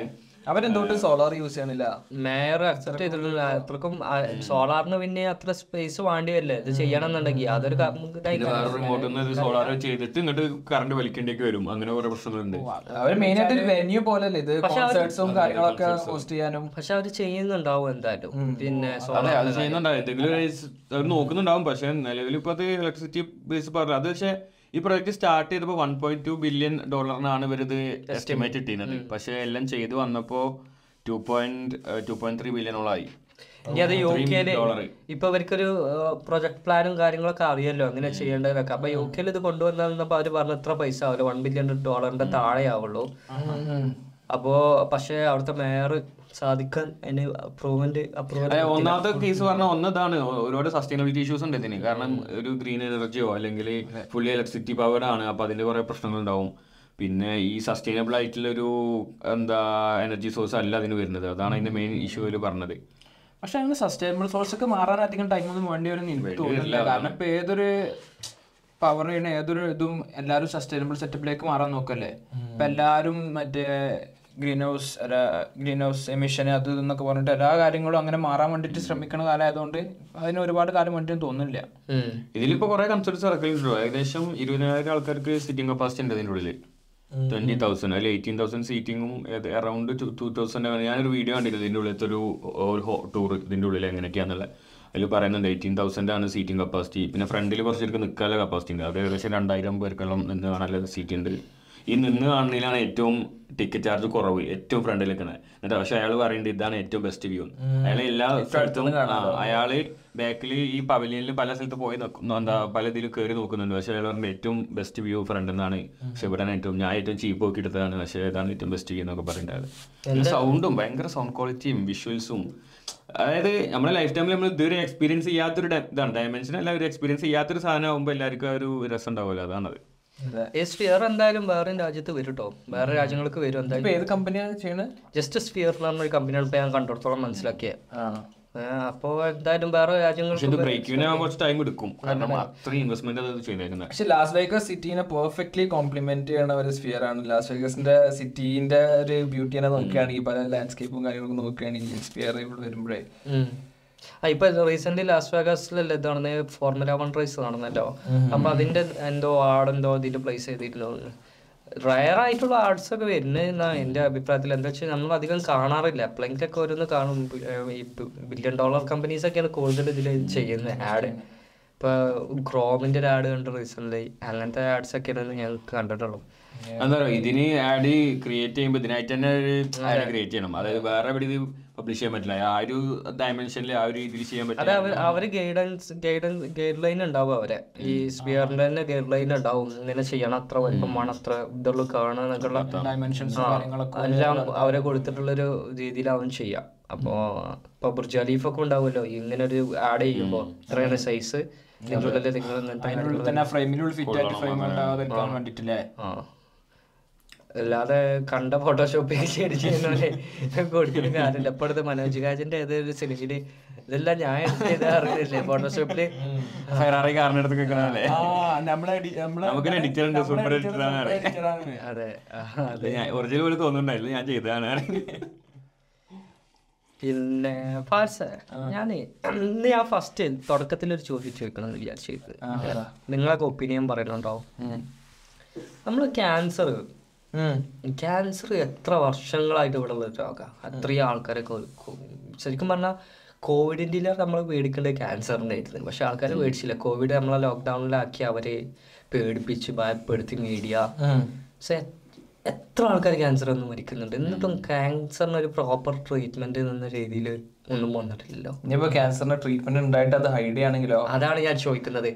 എത്ര ബില്യൺ ഡോളറിന്റെ ബിസിനസ് ആണിത് ഒരു ഒരു ശരിക്കൊരു ബിസിനസ് തന്നെ ചിന്തിക്കുന്നുണ്ടാവും ഇങ്ങനെ എത്ര ബില്യൺ ഡോളറിന്റെ ബിസിനസ് ഇതിലോട്ട് ഒരാൾ ഒരു രണ്ട് ഡോളറിന്റെ മരുന്ന് കൊണ്ടു കൊണ്ടുവന്നതിന്റെ ചികിത്സ ചികിത്സിച്ച് മാറ്റേണ്ടത് ഗവൺമെന്റിന് ഗവൺമെന്റ്സിന് ഇഷ്ടപ്പെടുവോ? ഒരിക്കലും ഇല്ല അത്രക്കും ബില്യൺ ഡോളേഴ്സ് അവിടെ നഷ്ടപ്പെടില്ലേ. അതാണ്. എന്നെ ക്യൂർ വന്നു കഴിഞ്ഞാൽ അങ്ങനത്തെ എത്ര രോഗങ്ങളുണ്ട് വരാൻ അങ്ങനത്തെ എത്ര രോഗങ്ങളല്ല എത്ര ഇഷ്യൂസ് ഉണ്ടാവും. എത്ര ഇഷ്യൂസ് ഉണ്ടാവും. ഈ കാനബിസ് ബാൻ ചെയ്യാനുള്ള ഒരു കാരണം ഇങ്ങനത്തെ ഒരു കോൺട്രവേഴ്സി ഉണ്ട്. അത് പിന്നെ ക്യാൻസർ ക്യൂർ ചെയ്യുന്നുള്ള ക്യാൻസർ അല്ല വേറെ കുറച്ച് ഏതോ രോഗങ്ങൾക്ക് ക്യൂർ ക്യൂർ ആണ്. അതുകൊണ്ട് ഈ- ഡ്രഗ്സിനോടുള്ള ഒരു ഫൈറ്റ് ഫാർമസ്യൂട്ടിക്കൽ കമ്പനീസ് ആണ് മെയിൻ ആയിട്ട് അത് ഇനിഷ്യേറ്റ് ചെയ്തത്. അതുകൊണ്ടാണ് പല നാട്ടിലും വീട് ഇല്ലീഗലാന്ന് പറയാ കാരണം എന്ന് പറഞ്ഞിട്ടുള്ള അങ്ങനത്തെ ഒരു കോൺസ്പിറസി തിയറി ഉണ്ട്. എന്റെ പ്യൂർ വെർജിൻ വേർഷനോ ആ അത് വെച്ചിട്ട് പല മരുന്നും കാര്യങ്ങളൊക്കെ ഉണ്ടാക്കാറ്റല്ലോ ടിങ്ചേഴ്സും അതൊക്കെ അത് വെച്ചിട്ട് മെഡിസിൻ മെഡിസിൻ പ്രോപ്പർട്ടീസ് ഉള്ള ഒരു സാധനമാണത് പക്ഷെ അത് നല്ല രീതിക്ക് സ്പ്രെഡ് ചെയ്ത് കഴിഞ്ഞാൽ ഫാർമസ്യൂട്ടിക്കൽ കമ്പനീസിന് കുറെ നഷ്ടങ്ങൾ വരും എന്നുള്ള രീതിക്ക് വാർ അഗെയിൻസ്റ്റ് ഡ്രഗ്സ് പറഞ്ഞിട്ടുള്ള ഒരു ഇതുണ്ടായിരുന്നല്ലോ അപ്പൊ അതാണ് ഞാൻ പറഞ്ഞു വരുന്നത്. അപ്പോൾ നമ്മൾ എന്താ വെച്ചിട്ടാ അപ്പോൾ പിന്നെ എച്ച് ഐ വിയുടെ വീഡിയോ ലാസ്റ്റ് വീക്കിൽ പറഞ്ഞില്ലേ? അത് ഒരുപാട് ആൾക്കാർ കണ്ടിട്ടുണ്ട്. മുപ്പത് കേന്റെ മുകളിൽ ആൾക്കാർ കണ്ടിട്ടുണ്ട്. എന്താ വെച്ചാൽ ആൾക്കാര് ഇ- ഇതിനെക്കുറിച്ച് കൂടുതൽ അറിയാൻ ആൾക്കാർക്ക് താല്പര്യമുണ്ട് എച്ച് ഐ വിന്റെ ആ വിഷയത്തിനെ കുറിച്ചിട്ട് പക്ഷെ അവർക്ക് പറയാൻ പേടി കാരണം ഇപ്പൊ ഇവർ ചിലപ്പം സെക്ഷലി ആരായിട്ടെങ്കിലും എൻഗേജഡ് ആയിട്ടുണ്ടാവും. പക്ഷെ ഇത് പുറത്തൊരാളോട് പറയാൻ പേടിയ കാരണം അടുത്ത കൂട്ടുകാരന്റെ അടുത്തും പറയാൻ പേടിയ കാരം ചിലപ്പോൾ സെക്സ് വർക്കർ വെച്ച് കൂടുതൽ പേടിയാവും. ഞാനിങ്ങനെ പോയിരുന്നു ഇത് ഇത് ഇത് സെക്സ് സ്റ്റഡീസ് സെക്സ് എഡ്യൂക്കേഷൻ എന്ന് പറഞ്ഞാൽ ഇമ്പോർട്ടന്റ് ആണ്. നമ്മ- നമ്മളെ സൊസൈറ്റിയിൽ കിട്ടിയിട്ടേ ഇല്ല. അല്ല നമുക്ക് ഇല്ല, സത്യം. പക്ഷെ ഇവിടുത്തെ സ്കൂൾസിലൊക്കെ അതൊരു വിഷയമായിട്ട് തന്നെ പഠിപ്പിക്കുന്നുണ്ട്. പിന്നെ അപ്പോ ഇത് കിട്ടാത്ത ഒരാൾക്ക് പിന്നെ കൂടുതൽ ഡൗട്ട്സും കാര്യങ്ങളും എങ്ങനെയാവും ഇത് സ്പ്രെഡ് ആവുക ഇത് ആരോട് ചോദിക്കും? അപ്പോ ആ കാര്യങ്ങളൊന്നും പറഞ്ഞു കൊടുക്കാൻ ആരും ഉണ്ടാവില്ല. ഇപ്പൊ അടുത്ത കൂട്ട കൂട്ടുകാരനോട് പറയാൻ എനിക്ക് പേടിയ. കാര്യം എന്താ വെച്ചാൽ അവന്റെ റിയാക്ഷൻ എങ്ങനെ ആയിരിക്കും എന്നുള്ളത് ആലോചിച്ചിട്ടേ പറയുക സെക്സ് എഡ്യൂക്കേഷൻ പറഞ്ഞു കൊടുക്കാൻ തന്നെ പേരൻസിന് വരെ അതൊരു നാണം വരുന്ന ഒരു സെറ്റപ്പാണ് ശരിക്കും. ശരിക്കും ആളുകൾ ഒരു പരിധിയിലേക്ക് സെക്സ് എഡ്യൂക്കേഷൻ എന്ന് വെച്ചാൽ ഫോൺ വീഡിയോസിൽ കാണുന്ന ആ ഒരു സംഗതികളാണ് സെക്സ് എഡ്യൂക്കേഷൻ എന്ന് മനസ്സിലാക്കിയ ആളുകളുണ്ട്. അതെ. അതല്ല സത്യത്തിൽ ഇത് എങ്ങനെയാണ്? ഇതിലിപ്പോ എച്ച് ഐ വി അതിന്റെ ഒരു പാർട്ടായിട്ട് ഈ അസുഖങ്ങൾ ഉണ്ടല്ലോ എന്താ ഒരു പേര് പറയാലോ? അല്ല അല്ല. പിന്നെ എസ് ടി ഡി അപ്പൊ അതാണ് അവൻ പറ അപ്പൊ അത് അത് ഇപ്പൊ ഇത് ഇതൊന്ന് പോയി ചെക്ക് ചെയ്യേണ്ട ആവശ്യമുള്ളൂ. ഇപ്പൊ ഗവൺമെന്റ് ഹോസ്പിറ്റൽസിലാണ് ഹോസ്പിറ്റലിലാണ് ഇതിന്റെ ഒക്കെ ചെക്കിംഗ് ഉള്ളത്. ഇപ്പൊ ആ ഈ ഇതൊന്നും അവിടെ പോയി ഇതിന്റെ കൗൺസിലിംഗ് ഒക്കെ എടുത്തിട്ടുണ്ടെങ്കിൽ ആൾക്കാർക്ക് മനസ്സിലാവും. അപ്പൊ എന്താ വെച്ചാ ഇത് ചെക്ക് ചെയ്യാതെ എങ്ങനെ ഉണ്ട് എന്നുണ്ടെങ്കിൽ തന്നെ ഒരാൾക്ക് സപ്പോസ് ഇപ്പൊ ഒരാൾക്ക് ഉണ്ട് എന്ന് വിചാരിക്കുക ഇത് വേറെ ഒരാൾക്ക് കൊടുക്കുന്നല്ലാതെ പക്ഷെ എന്താ പറയുക എച്ച് ഐ വി ഒക്കെ ഉള്ള ആളുകളെ പിന്നെ നമ്മളെങ്ങനെ ട്രീറ്റ് ചെയ്യണം എന്നുകൂടെ സൊസൈറ്റിയിൽ പഠിപ്പിച്ചു കൊടുക്കൽ നിർബന്ധം. കാരണം എന്താ പറയുക ഇപ്പോൾ ഒരാൾക്ക് എച്ച് ഐ വി ഉണ്ട് എങ്കിൽ അയാൾക്ക് ആ അസുഖം ഉണ്ടെങ്കിൽ അയാൾക്ക് അയാൾ കൂട്ടുകാരനോട് പറഞ്ഞാൽ ചിലപ്പോൾ അയാൾക്കൊരു തോന്നലുണ്ടാവും അയ്യോ ഞാൻ നാളെ മുതൽ കൂട്ടുകാരനെ അവോയ്ഡ് ചെയ്യോ എന്നുള്ളൊരു ഉള്ളിൽ ഭയം നല്ലോണം ഉണ്ടാവും. അതുകൊണ്ടായിരിക്കും പല ആളുകളും ചിലപ്പോൾ പുറത്ത് പറയാത്തത്. ഇതിന്റെ അറിയില്ല ശരിക്കും. എച്ച് ഐ വി ഇല്ലെങ്കിലും ആളെ നോർമൽ ആയിട്ട് എച്ച് ഐ വി ഉള്ള ഒരാൾക്ക് നോർമൽ ആയിട്ട് ജീവിക്കാം. ഇതിന്റെ കൗണ്ട് കുറച്ചിട്ട് നോർമൽ ആക്കിക്കാണ്ട് കംപ്ലീറ്റ്ലി ക്യൂർ ചെയ്യാൻ ഇതിന്റെ കൗണ്ട് കുറച്ച് പിന്നെ ഈ ഇയർക്ക് മാരേജ് ചെയ്ത് കുട്ടികൾ വരെ ആവാം. കുട്ടിക്ക് ഇല്ലാത്ത രീതിയിൽ കാര്യങ്ങൾ ചെയ്യുന്ന രീതിയിൽ ട്രീറ്റ്മെന്റ്സ് അതൊന്ന്. പിന്നെ എന്താ വെച്ചിട്ടുണ്ടെങ്കിൽ ഇത് ഓരോരുത്തർ പറഞ്ഞ് പേടിപ്പിക്കാണ്. ഇങ്ങനെയാണ് അങ്ങനെയാണ് എന്നുള്ളത് പറഞ്ഞ് പേടിപ്പിക്കാണ്. ഇതിനെ കുറിച്ച് കൂടുതൽ ഒന്ന് പഠിച്ചിട്ടുണ്ടെങ്കിൽ പിന്നെ നിങ്ങൾ പഠിക്കുന്ന ഇത് പറഞ്ഞു തരേണ്ട ആൾക്കാരെ സോയിസ് വെച്ച് ഇരിക്കും. ബാക്കി എന്താണ് എന്നുള്ളത് എന്താണെന്നുള്ളത്. പിന്നെ ഇതിന്റെ ട്രീ കംപ്ലീറ്റ്ലി ക്യൂറായ കുറച്ച് ആൾക്കാരുണ്ട്. ഒരു നാലഞ്ച് ആൾക്കാരുണ്ട് റീസെന്റ് സെൽസ് ഒക്കെ മാറ്റി വെച്ചിട്ട് അങ്ങനെ എന്തൊക്കെ. ആ പിന്നെ ഇതിനായിട്ടൊരു മെഡിസിൻ ഇതുവരെ ഇറങ്ങിയിട്ടുള്ള എന്നുള്ളതാണ് കുറെ ആൾക്കാരെ മെന്റലി തകർത്തുന്നത് ഒരു എക്സാമ്പിൾ എച്ച് ഐ വി ഉണ്ടായിട്ട് ഒരുപാട് ഒരു ബില്യണർ ആയ ഒരാളുണ്ട്. മാജിക് ജോൺസൺ എന്ന് പറഞ്ഞിട്ട്. ഒരു N B A former N B A പിന്നെ പ്ലെയറാണ് പുള്ളിക്കാരൻ ഇപ്പോഴും ഉണ്ട്. ഹെൽത്തി ആണ്. പിന്നെ ഇപ്പോഴും ആൾക്കാർക്ക് ഒരു ഇൻസ്പിറേഷണൽ ഫിഗർ ആണ് യു എസിൽ.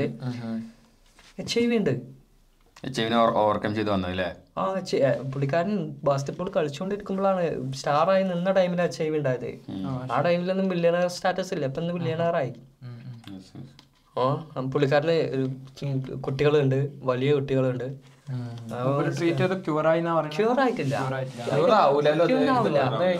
ക്യൂർ ആവില്ല അപ്പൊ ഇതിന്റെ കൗണ്ട് ഇങ്ങനെ ഇതാവുന്നുണ്ടാകെ പിന്നെ അത് ശ്രദ്ധിക്കണം. ഡെയിലി മെഡിസിൻ എടുക്കണം. പിന്നെ ഇവർക്ക് പ്രത്യേക ട്രീറ്റ്മെന്റ് വേണ്ടി വരും ഇപ്പൊ നമ്മൾ നമ്മളൊരു സർജറി ഉണ്ടെന്നുണ്ടെങ്കിൽ ബ്ലഡ് ചെക്ക് ചെയ്യല്ലോ അതിൽ എച്ച് ഐ വി ഉണ്ടോ എല്ലാം ചെക്ക് ചെയ്യല്ലോ നമ്മളെ കംപ്ലീറ്റ് ഇമ്മ്യൂൺ സിസ്റ്റത്തിനാണ് ബാധിക്കുന്നത്. അത്. ചെറിയ ഒരു ഡയറി ഉണ്ടായി കഴിഞ്ഞാൽ അത് അടുത്ത രോഗത്തിലോട്ട് പോയിട്ട് അത് സീരിയസ് ആയിട്ട് പിന്നെ ആൾക്കാരൊക്കെ വിചാരം എച്ച് ഐ വി എന്ന് പറയേണ്ടതാണ് എയ്ഡ്സ് എച്ച് ഐ വി പറയേണ്ടതല്ല എയ്ഡ്സ് എച്ച് ഐ വി മാറി അതിന്റെ സ്റ്റേജ് മാറി മാറി മാറി.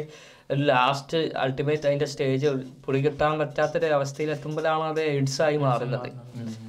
അപ്പോ അതിനൊക്കെ കുറേ സിംറ്റംസും കാര്യങ്ങളൊക്കെ ഉണ്ട്. എച്ച് ഐ വി ഇനിയിപ്പോ ഇപ്പോ ഒരു എച്ച് ഐ വി എഫക്റ്റഡ് ആയ ആൾക്കും ഒരു ദിവസം കൊണ്ടോ രണ്ട് ദിവസം കൊണ്ടോ ചിലപ്പോൾ ഒരു മാസം കൊണ്ടോ അറിയുന്നില്ല ടൈം എടുക്കും. അതുകൊണ്ടാണ് പോയി ചെക്ക് ചെയ്യണം എന്നൊക്കെ പറയുന്നത്. അപ്പൊ ഗെയിമിനെ പറ്റി പറഞ്ഞപ്പോഴേ നിങ്ങക്ക് കുറെ കാലമായിട്ട് കളിക്കണം എന്ന് ആഗ്രഹമുള്ള ഒരു ഗെയിമിന് ഹോഗോട്സ് ലെഗസി കേട്ടിട്ടുണ്ടോ? കേട്ടിട്ടുണ്ട്. ആ ഭയങ്കര ഹൈപ്പുള്ള ഒരു പടേന് ചേ പടല്ല ഗെയിം? എന്താ പറയാ ഈ ഹാരി പോട്ടർ ഒരു എന്റയർ വേൾഡ് ഉണ്ടല്ലോ. അതിന്റെ ഓരോ ഡീറ്റെയിലും വെച്ചിട്ട് പക്കയായിട്ട് ക്രിയേറ്റ് ചെയ്തൊരു ഗെയിമാണ്. ഹോഗോട്സ് ആണ് ആ സ്കൂളിന്റെ പേര് ഹാരി പോട്ടറിന്റെ സ്കൂളിന്റെ പേര്. എല്ലാ ഡീറ്റെയിൽസും ഉള്ള ബാക്കി അതിനുള്ള പല ക്രീച്ചേഴ്സ് ഉണ്ടല്ലോ ഡ്രാഗൺസ് ഹിപ്പോഗ്രിഫും പറഞ്ഞിട്ടുള്ള അങ്ങനത്തെ എല്ലാം ഉൾപ്പെടെ ഒരു കംപ്ലീറ്റ് ഹാരി പോട്ടർ വേൾഡ് ഉള്ള ഒരു ഗെയിമാണ് അത് ഇത് പി എസ് ഫൈവിൽ കളിക്കാൻ പറ്റുമോ? പി എസ് PS5 ലൊക്കെ നമ്മൾ ഒരിക്കൽ ട്രാവൽ ചെയ്തപ്പോഴാണ് തോന്നി ഈ ഒരു എന്താ ബസ് സ്റ്റാൻഡിൽ ആ ബോർഡ് കണ്ടിട്ട് എന്നോട് പറഞ്ഞു നമുക്ക് പി എസ് ഫൈവ് ഒന്ന് വാങ്ങിയാൽ എനിക്ക് ഇത് ഫുള്ള് കളിച്ച് നിൽക്കണമെന്നുണ്ട് പറഞ്ഞു. ആ തുടങ്ങി കഴിഞ്ഞാൽ അതാണ് ഒരുപാട് ടൈം എടുക്കും. എനിക്ക് അതിങ്ങനെ തുടങ്ങി ഒരു അഡിക്ഷൻ ആവുമെന്ന് വെച്ചിട്ട് അവന് തുടങ്ങി അതിരുന്ന്. സൗദീസ് സൗദീസ് ഗെയിമിൽ നല്ല അഡിക്റ്റഡ് ആണ് ആൾക്കാർ അവർ അവിടെയാണല്ലോ ഈ സ്പോർട്സിന്റെ വേൾഡ് കപ്പ് വരുന്നത് സൗദിയിൽ ഈ രണ്ടായിരത്തി ഇരുപത്തിനാലിൽ. അപ്പോ ഇരുപത്തിനാലിലോ ഇരുപത്തി അഞ്ചിലോ ആണ് വരുന്നത്. ഗെയിമിംഗ് ചാമ്പ്യൻഷിപ്പോ പക്ഷെ അങ്ങനെ ഒരു സ്പെസിഫിക് ഏജ് ഗ്രൂപ്പ് ഒന്നുമില്ല എല്ലാവരും ഗെയിം കളിക്കണ ആ ഒരു അവരൊരു സീസ് ഒക്കെ ഉണ്ടെങ്കിൽ ആ ഷെയ്ക്കന്നെ ഗെയിം കളിക്കുന്നില്ല അയാളടുത്ത് ചോദിക്കുന്നുണ്ടല്ലോ ഒരു ടി വി ഇന്റർവ്യൂൽ നിങ്ങളെ ഫ്രീ ടൈമിൽ എന്താണ് ചെയ്യുക? ഞാനൊക്കെ വിചാരിച്ചു ആ ഇയാൾ പറയും ഞാൻ രണ്ടരക്കാലത്ത് സുന്നത്ത് സ്കരിക്കുന്ന കാരണം അല്ല എന്താണ് സൽമാൻ ബിൻ മുഹമ്മദ് അല്ലേ? ആ. അദ്ദേഹം പറയുന്നത് എന്താ വെച്ചിട്ടുണ്ടെങ്കിൽ ഞാൻ ഗെയിം കളിക്കുന്ന പറഞ്ഞേ. ഈ ഹാരി പോട്ടറിന്റെ കേസ് പറഞ്ഞപ്പോഴാ ഹാരി പോട്ടറിൽ മറ്റേ ഹാരി പോട്ടറിന്റെ ഒരു ക്ലോക്ക് ഉണ്ടല്ലോ ഇൻവിസിബിൾ ആവുന്നത് ആ ഒരു സാധനം ഇപ്പോൾ ചൈനയിൽ റിലീസ് ആയിക്കണം. അത് കുറെ മുമ്പ് പല ഇത് വന്നിട്ടുണ്ട്. അതിൽ കുറെ എഡിറ്റിങ്ങും കുറെ അതിന്റെ ഒക്കെ പിടിച്ചിട്ടുണ്ട്. പക്ഷെ ഇപ്പൊ വന്നത് റീസെന്റ് ഒരു അവിടെ ചൈനീസ് അക്കാദമി ഓഫ് സയൻസ് അങ്ങനെ എന്തൊരു ഇൻസ്റ്റിറ്റ്യൂട്ട് ഉണ്ട്. ആ ഇൻസ്റ്റിറ്റ്യൂട്ടിൽ ഒരു ഫിസിസ്റ്റ് ഇത് ഡെവലപ്പ് ചെയ്തിട്ട് എന്താ അവരൊരു പത്രസമ്മേളനം നടത്തിയതിൽ കാണിക്കണ്ടായിരുന്നു. എന്താ ഈ ക്ലോ ആ വീഡിയോ ഞാൻ കണ്ടിരുന്നു പക്ഷെ അത് എന്റയർലി ഒരു ക്ലോക്ക് അല്ല. അവർ ജസ്റ്റ് ഒരു ഷീറ്റ് ആണ്. ഷീറ്റാണ് ആ ബേസിക്കലി ലൈറ്റ് ബെൻഡ് ചെയ്തിട്ട് അപ്പുറത്തെ സൈഡ് എഫക്റ്റ് കിട്ടുകയാണ്. കോൺകേവ് ലെൻസ് ആണ് ഉപയോഗിക്കുന്നത് ഈ കോൺകേവ് ലെൻസ് പറഞ്ഞ ആ ഷേപ്പ് ഇങ്ങനത്തെ ഷേപ്പ് ആണല്ലോ. അപ്പൊ ഇതിൽ ലൈറ്റ് വന്നിട്ട് ഇങ്ങനെ അങ്ങോട്ടും ഇങ്ങോട്ടും ഇങ്ങോട്ടാണ് പോവുക കോൺകേവ് ലെൻസിന്റെ അപ്പൊ അവർ ചെയ്തത് ചെറിയ ടൈനി ടൈനി കോൺകേവ് ലെൻസസ് വെച്ചിട്ടാണ് അത് ക്രിയേറ്റ് ചെയ്തേക്കുന്നത് അപ്പൊ അതിൽ ലൈറ്റ് റേസ് വന്നിട്ട് അത് റിഫ്ലക്ട് ആയിട്ട് വേറെ ഓരോ സ്പോട്ടിലേക്ക് പോകും അപ്പൊ കറക്റ്റ് ബാക്കിലുള്ള ആളെ നമുക്ക് കാണാം. ആ ലൈറ്റ് റേ പോണത് വേറെ പല ഡയറക്ഷനിക്കുമാണ് അപ്പൊ അതൊരു കൈൻഡ് ഓഫ് ഇല്യൂഷൻ അപ്പൊ നമുക്ക് കാണുമ്പോൾ നേരെ ബാക്കിലുള്ള എല്ലാ സൈഡിലും ഉള്ളതാണ് മറ്റേ റിഫ്രാക്ഷൻ വെച്ചിട്ടാണ് റിഫ്രാക്റ്റീവ് ഇൻഡെക്സിന്റെ ഒക്കെ ഓരോ നമ്പേഴ്സും അതൊരു ഫിസിക്കലി ഡെവലപ്പ് ചെയ്ത ഒരാൾ അവിടെ നിൽക്കുന്നുണ്ടെങ്കിൽ അയാളെ ആ ലൈറ്റ് പോണ വഴി എന്ന് വെച്ച് കഴിഞ്ഞാൽ ആ ബെൻഡ് ചെയ്തിട്ട് അതിന്റെ ബാക്കിലുള്ള സംഭവം എത്തിക്കും. അപ്പൊ ആ ഇൻവെസിബിലിറ്റി എഫക്റ്റിന്റെ പക്ഷെ അത് എന്താ പറയാ ഹാരി പോട്ടറിന്റെ ഒരു കോൺസെപ്റ്റിന്റെ രീതിക്കൊന്നും എത്തിക്കാൻ പറ്റില്ല അത് ഒരു ഷീറ്റാണ് അത്. അതിന്റെ ഒരുപാട് റിസർച്ചും കാര്യങ്ങളും നടക്കുന്നുണ്ട് ബട്ട് അങ്ങനത്തെ ഒരുപാട് വീഡിയോ ഇറങ്ങിയിട്ടോ ഞാൻ ഞാൻ സെർച്ച് ചെയ്തപ്പോൾ യൂട്യൂബിൽ തന്നെ ഉണ്ട്. അങ്ങനത്തെ വീഡിയോസ് തന്നെ അത് ഈ ബ്രേക്ക് ചെയ്യണേ. അത് ഫേക്ക് ആണെന്ന് പ്രൂവ് ചെയ്യുന്ന ഒരുപാട് ഈ വി എന്താ അതുണ്ടല്ലോ ഗ്രീൻ സ്ക്രീനിന്റെയും മറ്റേ ഗ്രീൻ റേസറൊക്കെ വെച്ച് വായിച്ചിട്ടൊക്കെ കണ്ടുപിടിക്കണ അങ്ങനത്തെ കുറെ സംഭവങ്ങൾ കണ്ടുവരുന്നത് പക്ഷെ ഇത് കുറച്ച് ജെന്യൂൻ ആയിട്ടാണ് ഇറക്കിയിട്ടുള്ളത് അവരിപ്പോ ഈ ചൈനീസ് വീഡിയോ ഞാൻ കണ്ടിരുന്നു. അതൊന്നും പാടി നമുക്ക് ലോജിക്കലി പോസിബിൾ ആയ കാര്യമായിട്ട് തോന്നുന്നു ഒരു ചെറിയ ഷീറ്റാണ് ഇപ്പൊ ഡെവലപ്പ് ചെയ്തത്. അതിൽ നിന്ന് അതൊരു പോസിബിലിറ്റി ആണ്. അതിൽ നിന്ന് പല ടെക്നോളജീസും പല രീതിക്ക് അത് ഡെവലപ്പ് ചെയ്തെടുക്കാം എന്നുള്ളതാണ്. ആ ഒരു പെർട്ടിക്കുലർ പോയിന്റ് നോക്കുമ്പോൾ മാത്രമേ ഇൻവെസ്റ്റിബിലിറ്റി എഫക്റ്റ് കിട്ടുള്ളൂ. വേറെ വേറെ പോയിന്റ്സ് കിട്ടൂല. ഓക്കെ. പിന്നെ ടെക്നോളജി അല്ല ചൈനന്റെ ഈ ടെക്നോളജി അറിയാം വേറെ നമ്മൾ കഴിഞ്ഞ വീഡിയോയിൽ ഇത് പറഞ്ഞിരുന്നല്ലോ എന്താ ഓപ്പൺ ഐന്റെ കുറെ പ്രശ്നങ്ങളും കാര്യങ്ങളൊക്കെ. അന്ന് നമ്മൾ പറഞ്ഞ ഓർമ്മ ഓപ്പൺ ഐ അവർ വേറെ എന്തോ സാധനം കണ്ടുപിടിച്ചിട്ടുണ്ട് അത് പുറത്ത് വിടാത്തതാണ്. സമനാട്ട്മാന് ആ സാമാനാത്മാന് അങ്ങനെ എന്തോ ഇതുകൊണ്ടാണ് പുറത്താക്കിയെന്നൊക്കെ. ഞാനിപ്പോ റീസെന്റ് ഒരു വീഡിയോ കണ്ടെന്ന് വെച്ചാൽ അവർ പുതിയൊരു ജനറേറ്റീവ് ഇത് കണ്ടു ഒരു എന്താ ഈ ജനറൽ ഇന്റലിജൻസ് ഉണ്ടല്ലോ ആർട്ടിഫിഷ്യൽ ജി ഐ അത് ഓൾറെഡി അവർ ഡെവലപ്മെന്റിൽ ഉണ്ട്. അവർ ക്യൂ സ്റ്റാർ എന്നാണ് അതിന് നെയിം ചെയ്തേക്കുന്നത് ഇത് അവർ റിലീസ് ചെയ്തിട്ടില്ല. ഹ്യൂമൻ ബ്രെയിനിന് ഇക്വലന്റ് ആയിട്ടുള്ള പവറുള്ള സെറ്റപ്പ് ഞാൻ കുറച്ച് സിംപ്ലിഫൈ തരാം ഇപ്പൊ നമുക്ക് എന്താ ഈ ചാറ്റ് ജി പി ടി എടുത്ത ചാറ്റ് ജി പി ടി എന്താ? നമ്മൾ എന്ത് പ്രോംപ്റ്റ് കൊടുത്താലും അത് ടെക്സ്റ്റ് രീതിയിൽ ഡെവലപ്പ് ചെയ്ത് തരും അതുപോലെ മിഡ് ജേണി ഡയറി ഇതൊക്കെ എന്താണ്? നമ്മൾ എന്തെങ്കിലും പ്രോംപ്റ്റ് കൊടുത്താലും അത് ഇമേജ് അപ്പോൾ ഈ ഈ ഓരോ സോഫ്റ്റ്വെയറും അതിന്റെ ആ ഒരു സ്പെസിഫിക് നിഷിൽ ഭയങ്കര ഇന്റലിജന്റ് ആണ്. ഈ ഡാരി ആണെങ്കിലും ഈ ഇതാണെങ്കിലും ചാറ്റ് ജി പി ടി ആണെങ്കിലും. ഇതെല്ലാം കമ്പൈൻ ചെയ്തിട്ടുള്ള ഒരു സാധനമാണ് ഇവർ ഡെവലപ്പ് ചെയ്യുന്ന ഈ എ ജി എന്ന് പറയുന്നത്. അതായത് എല്ലാത്തിക്കും ആക്സസ് ഇല്ല. എല്ലാത്തിലും എന്താണ് എല്ലാത്തിലും പവർഫുൾ ആയിട്ടുള്ള ഒരു സാധനം. മനസ്സിലായോ? ഒരു കം ഒരു പെർട്ടിക്കുലർ നിഷിലോ ഒരു പെർട്ടിക്കുലർ കോഡ് ചെയ്തതിലോ അല്ല. എല്ലാത്തിലും പവർഫുൾ ആയിട്ടുള്ള ഒരു സാധനം. അതാണ് എ ജെ അവരുടെ ഒരു ഇത് അതിന് സ്വയം വർക്ക് ആണോ? സ്വയം വർക്ക് ചെയ്യും. അതായത് ഇതൊക്കെ ഇപ്പൊ ഇത്രയും കാര്യങ്ങൾക്ക് ഒരേ സമയം ഒരാൾക്ക് ആക്സസ് ഉണ്ടെങ്കിൽ പല പല കാര്യങ്ങളും ചെയ്തൊക്കെ കമ്പൈൻ ചെയ്തിട്ട്. മനസ്സിലായില്ലേ? അപ്പോൾ അതാണ്. പക്ഷെ അത് ഇവർ പുറത്ത് വിട്ടിട്ടില്ല. പക്ഷെ ഇവരുടെ ഏതൊക്കെയോ കുറച്ച് ഡോക്യുമെന്റ്സ് എന്താ അങ്ങനെ ലീക്ക് ആയതോ പുറത്ത് വിട്ടതോ എന്തോ ആണ്. അതിൽ ഇവർ ക്യൂ സ്റ്റാർ ക്യൂ സ്റ്റാർ എന്താ മെൻഷൻ ചെയ്തിട്ട് ഇതിനെ ഇത് ചെയ്തിട്ടുണ്ട്. അത്രയും പവർഫുൾ ആണ്. ഹ്യൂമന് അത്രയും എന്താ പറയാ ഒരു ത്രെറ്റ് ആണ് എന്നുള്ള രീതിയിലൊക്കെയാണ് അത് അതിപ്പോ നമ്മൾ എക്സ്പ്ലെയിൻ ചെയ്യുകയാണെങ്കിൽ ഉണ്ടല്ലോ ഇപ്പൊ നമുക്കിപ്പോ ഒരു സ്റ്റോറി ബുക്ക് വേണമെന്ന് വിചാരിക്കുക. നമ്മളിപ്പോ ചാറ്റ് ജിപിട്ട് പോയിട്ട് ഒരു പ്രോംപ്റ്റ് കൊടുക്കും റൈറ്റിംഗ് സ്റ്റോറി ബുക്ക് അവരിപ്പോ മേ ബി ഒരു എത്ര pages fifty pages story book generate ചെയ്യാൻ പറ്റും. പിന്നെ നമ്മൾ പോയിട്ട് എന്താണ് ക്യാൻവേ പോയിട്ട് അതിനൊരു ഹാർഡ് കവർ ഉണ്ടാക്കുന്നു. അങ്ങനെ അങ്ങനെ പല പല എ ടൂൾസ് വെച്ചിട്ട് നമുക്ക് വേണമെങ്കിൽ ഒരു ബുക്ക് ഉണ്ടാക്കാം. പക്ഷെ ഒരു ജനറൽ ഇന്റലിജൻസ് ചെയ്യാന്ന് വെച്ച് കഴിഞ്ഞാൽ നമുക്ക് ജസ്റ്റ് ഡയറക്റ്റ് ആയിട്ട് അതിനോട് പറയാൻ പറ്റും. Create me story book children story book എന്ന് പറഞ്ഞു കഴിഞ്ഞാൽ എ ടു സെറ്റ് എല്ലാം ഒറ്റയടിക്ക് ചെയ്തിട്ട് അത് പ്രിന്റ് ചെയ്ത് നമ്മൾക്ക് എത്തിച്ചേർ ചെയ്യുന്നത് വരെയുള്ള കാര്യങ്ങൾ അതിന് ചെയ്യാൻ പറ്റും. ജനറൽ ഇന്റലിജൻസ് എല്ലാ പവറിലും ടോപ്പ് ആയിട്ട് നിൽക്കണം.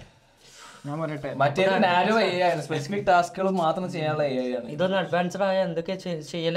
എന്നൊരാളെ എത്ര എത്ര തന്നെയാണ് ഹ്യൂമൻ ഏജിന്റെ മേലെ സ്റ്റെപ്പ് ഉണ്ട് ശരിക്കും നമുക്ക് ഇന്റലിജൻസിനെ ഒരു അഞ്ചേഴ് ഒരു ആറേഴ് സ്റ്റെപ്പുകളായിട്ട് നമുക്ക് വേണമെങ്കിൽ ഇതാക്കാം. ഏറ്റവും ആദ്യം നോക്കുകയാണെങ്കിൽ ക്ലാസിഫൈ എന്ന് വെച്ചാൽ ഏറ്റവും ആദ്യം നോക്കുകയാണെങ്കിൽ നമ്മളൊക്കെ ചെസ് കളിക്കുമ്പോൾ നമുക്ക് ഒരാളെ എതിരെ കളിക്കാനെങ്കിൽ നമ്മൾ എന്താണ് കമ്പ്യൂട്ടറുമായിട്ട് കളിക്കും. ആ. അതിൽ ശരിക്കും എന്താ വർക്ക് ചെയ്യണം വെച്ചാൽ ഇതിന് ഓരോ ഇപ്പൊ നമ്മളൊരു മൂവ്മെന്റ് നടത്തുമ്പോൾ അതിനെ എങ്ങനെ ഓപ്പോസ് ചെയ്യണം എങ്ങനെ ചെയ്യണം എന്നുള്ളത് അതിന് ആദ്യം ഫീഡ് ചെയ്ത് കൊടുത്തിട്ടുണ്ടാവും. അതിപ്പോൾ ആ മൂവ്മെന്റ് മാത്രമേ അതിനെ അറിയുള്ളൂ. മനസ്സിലായി? ഇപ്പൊ നമ്മളിത് കളിച്ചാൽ എന്ത് കളിക്കണം എന്നതിന് കുറച്ച് സ്റ്റെപ്പ് ഉണ്ടാവും അത് കളിക്കും. പിന്നീടുള്ള സ്റ്റെപ്പാണ് നമ്മളെ മൂവ്മെന്റ് മനസ്സിലാക്കാൻ. അപ്പൊ അതിൽ ഫീഡ് ചെയ്തതിനേക്കാളും ഇന്റലിജന്റ് ആയിട്ടുള്ള സ്റ്റെപ്സ് നമ്മൾ ചെയ്യണ്ടെങ്കിൽ അത് അതിന് മനസ്സിലാക്കാൻ പറ്റും. അപ്പൊ പിന്നീട് ഒരു മാച്ച് കളിക്കുമ്പോൾ ആ സ്റ്റെപ്സ് ഒക്കെ അത് ഉപയോഗിക്കും. പിന്നീട് പിന്നെ വരുന്ന വെച്ചാൽ ഒരു സ്പെസിഫിക് ടാസ്കിൽ തന്നെ ഭയങ്കര മാസ്റ്റർ ആയിട്ട് നിൽക്കാൻ പറ്റുന്ന ഇതാ. അപ്പൊ ഓരോ കാര്യങ്ങളും ഫീഡ് ചെയ്യുന്ന തോറും അതിങ്ങനെ ഡെവലപ്പ് ചെയ്ത് ഡെവലപ്പ് ചെയ്ത് വരും. പിന്നെ അതൊക്കെ കഴിഞ്ഞിട്ടുള്ള കുറെ കഴിഞ്ഞിട്ടുള്ള ഒരു സ്റ്റെപ്പാണ് A G I A G I എന്ന് വെച്ച് കഴിഞ്ഞാൽ ഹ്യൂമൻ ഇന്റലിജൻസിന് എന്താണോ കഴിയുക അതേപോലെ കാര്യങ്ങൾ ചെയ്യാൻ പറ്റുന്ന ഒരു ലെവൽ ശരിക്കും ഉണ്ടല്ലോ ഇതിന്റെ ഒരു പവർ മനസ്സിലാക്കണമെങ്കിൽ നമ്മൾക്ക് ചിമ്പാൻസിന്റെ ഡി എൻ എ ആയിട്ട് വൺ വൺ ടു ഫൈവ് ഇതിൽ എത്രയോ പെർസെന്റേജ് വ്യത്യാസമേ ഉള്ളൂ.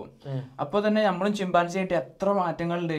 അല്ലേ? നമുക്ക് അത്രയും ചിന്തിക്കാൻ പറ്റുന്നുണ്ട്. അപ്പം ഇനി ഈ ഒരു ഏജിയയിൽ നിന്ന് ഒരു പെർസെന്റേജ് ഇൻക്രീസ് ആർട്ടിഫിഷ്യൽ ഇന്റലിജൻസിന് വന്നാലുള്ള സംഭവം എന്തായിരിക്കും എന്ന് നോക്കി ഒന്ന് ഒന്ന് ചിന്തിച്ചു കഴിഞ്ഞാൽ പക്ഷെ അത് കഴിഞ്ഞിട്ട് വീണ്ടും കുറേ സ്റ്റേജുകളുണ്ട് ഇപ്പൊ എ ജി കഴിഞ്ഞിട്ട് ആർട്ടിഫിഷ്യൽ സൂപ്പർ ഇന്റലിജൻസ് ആണെന്ന് തോന്നുന്നത്. അത് ഹ്യൂമൻ ഇന്റലിജൻസിനെക്കാളും ഒരു പടി മേലെയാണ്. അപ്പൊ അങ്ങനത്തെ ഒരു സാഹചര്യമൊക്കെ വന്നു കഴിഞ്ഞാൽ ചിലപ്പോൾ നമ്മൾ എന്താണോ വിചാരിക്കണത് ചെയ്യണമെന്ന് ചിലപ്പോൾ നടന്നോളന്നില്ല. അതും കഴിഞ്ഞിട്ട് വേറെ സ്റ്റെപ്പ് എന്ന് വെച്ചാൽ നമ്മൾ കണ്ടു കഴിഞ്ഞാൽ ദൈവത്തിനെ പോലെ കരുതുന്ന ഒരു സെറ്റപ്പ് ഉണ്ട്. അത് അതിന് കറക്റ്റ് എന്താ പറയുക നിങ്ങൾക്ക് ഇവിടെ ആർട്ടിഫിഷ്യൽ സിംഗുലാരിറ്റിന്നോ സീനിയോറിറ്റിന്നോ അങ്ങനെ എന്തോ ആണ് റെഫർ ചെയ്യണത് പക്ഷെ അത്രയും ഒരു ലെവലിലേക്ക് വരെ ഇതിന് എത്താം. മറ്റേ മിഷൻ ഇമ്പോസിബിൾ ഗോസ്റ്റ് റെക്കോർഡ് എന്ന് പറയുന്ന പടം.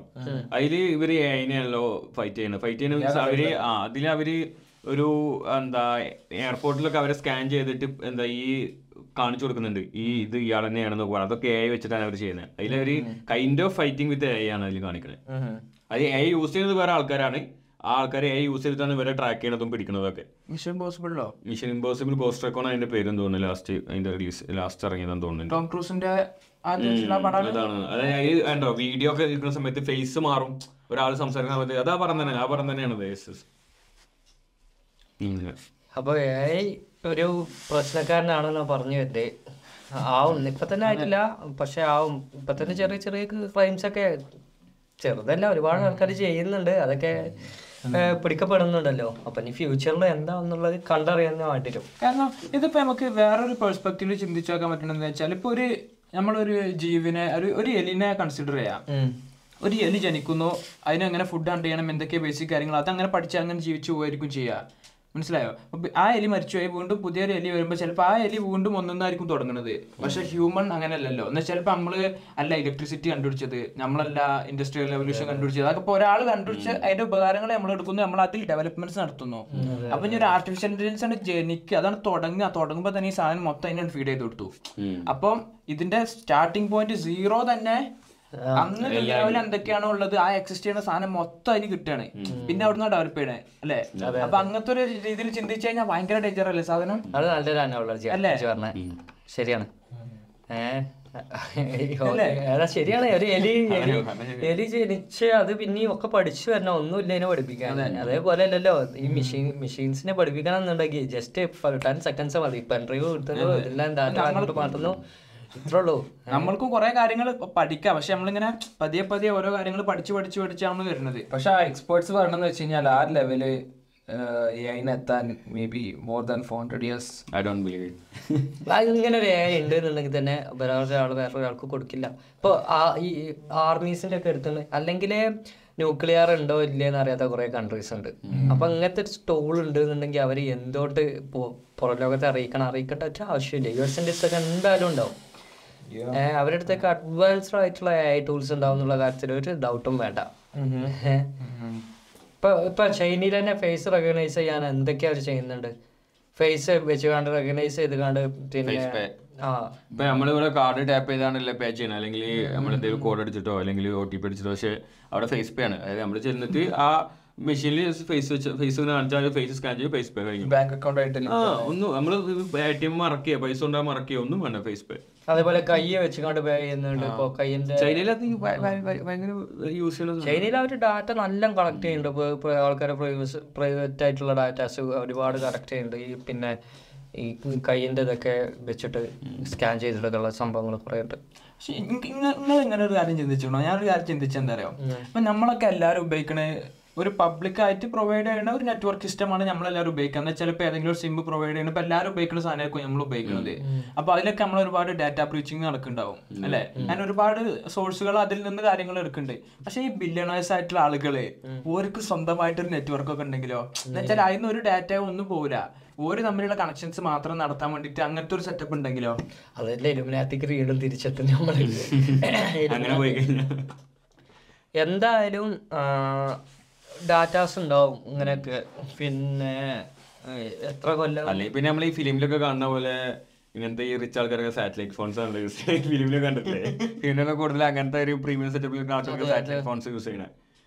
ഇത് നമ്മൾ എന്താ വെച്ചാൽ നമ്മൾ അങ്ങനത്തെ ആൾക്കാരുടെ ഇടയ്ക്ക് എത്തിപ്പെടണം. അല്ലെങ്കിൽ ഇത് കണ്ട ആൾക്കാർ ചില ആൾക്കാർ ചില ഇങ്ങനെ കണ്ടത് ഞാൻ കണ്ടിട്ടുള്ളതും പറഞ്ഞാൽ നമ്മൾ വിശ്വസിക്കൂല. ഇപ്പൊ ഒരാൾ പറയാണ് അവന്റെ അടുത്ത് ഒരു ഫോൺ ഉണ്ട് ആ ഫോണൊക്കെ എവിടുന്നും എവിടുന്നും വിളിക്കാം. പൈസ പോകില്ല അത് സാറ്റലൈറ്റുമായിട്ട് കണക്റ്റഡ് ആണ്. പെട്ടെന്ന് നമുക്ക് വിശ്വാസം വരില്ല. ചിലപ്പം കണ്ടാൽ നമുക്ക് വിശ്വാസമായി വരും. ഇങ്ങനത്തെ ആൾക്കാരൊക്കെ എന്തെങ്കിലും ചെയ്യാം? പിന്നെ അവരെ സീക്രട്ട് ആയിട്ടുള്ള കാര്യങ്ങൾ പുറത്തു പോവാതിരിക്കുക. മീഡിയയിൽ അവരെ ഫേസ് കൊണ്ടുവരിക അവരൊരു ഗോസ്റ്റ് ആയിക്കാരം എനിക്കത് പറഞ്ഞപ്പോ ഒരു ക്യാരക്ടറിന് ഓർമ്മ വന്നത്. നൗ യു സി മീ പടം കണ്ടിരിക്കണോ മെജീഷ്യൻസിന്റെ അതിൽ സെക്കൻഡ് പാർട്ടിൽ ഡാനിയൽ റാഡ്ക്ലിഫ് അഭിനയിക്കുന്ന ഒരു ക്യാരക്ടർ ഉണ്ട്. അതിലവൻ പറഞ്ഞതാണ് ഓന് ഡെത്ത് ഫേക്ക് ചെയ്തിട്ട് ലൈക്ക് ഓൺ റെക്കോർഡ്സ് അവൻ മരിച്ചിരിക്കണേ. ബട്ട് ഈസ് നോട്ട് ഡെഡ് വെച്ചാൽ he wants to stay off the grid ആർക്കും ട്രാക്ക് ചെയ്യാൻ പറ്റാതെ അങ്ങനത്തെ ഒരു അതൊരു മജീഷ്യൻ ആയിട്ടാണ് പുള്ളിക്കാരായാലും അല്ലെ? അതെ. ഈക്വലൈസർ സിനിമ ഉണ്ടാക്കണോ Equalizer. ഇയാളെ ഡൻസൽ വാഷിന്റെ അതിൽ ഫോർമർ എന്താണ് യു എസിലെ ഇന്റലിജൻസ് ഇന്റലിജൻസ് ഏജൻസിയുടെ പേരെന്താണ്? F B I former F B ഐയിലെ ഇതാണ്. പിന്നെ മെമ്പറാണ് പക്ഷെ പുള്ളിക്കാരായിട്ട് മരിച്ച മരിച്ച മരിച്ചത് അതായിട്ട് ഡാറ്റയിലൊക്കെ മരിച്ച ഒരാളാണ്.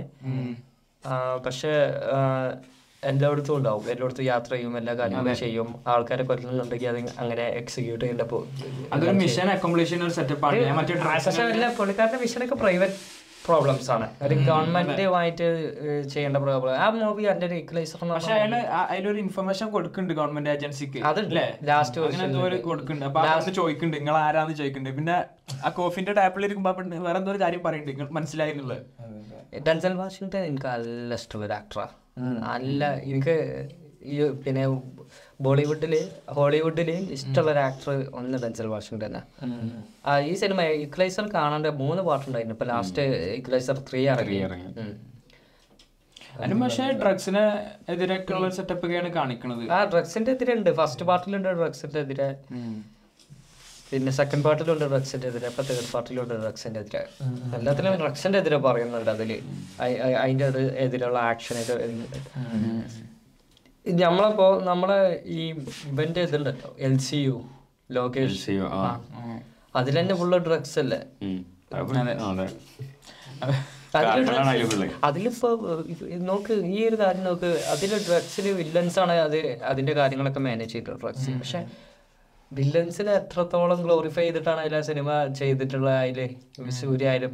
അപ്പൊ ചില ആൾക്കാരല്ലേ ചില ആൾക്കാരെ മൈൻഡിൽ ഡ്രഗ്സ് ഒക്കെ ഓക്കെ എനിക്ക് ഇങ്ങനെ ആവണം തോന്നുന്നുണ്ട് എല്ലാവർക്കും ഇപ്പൊ നടനാവണം തോന്നിക്കോളന്നില്ലല്ലോ വില്ലൻ ആവണം തോന്നിയിട്ടുണ്ടെങ്കിൽ എന്താ ചെയ്യാം?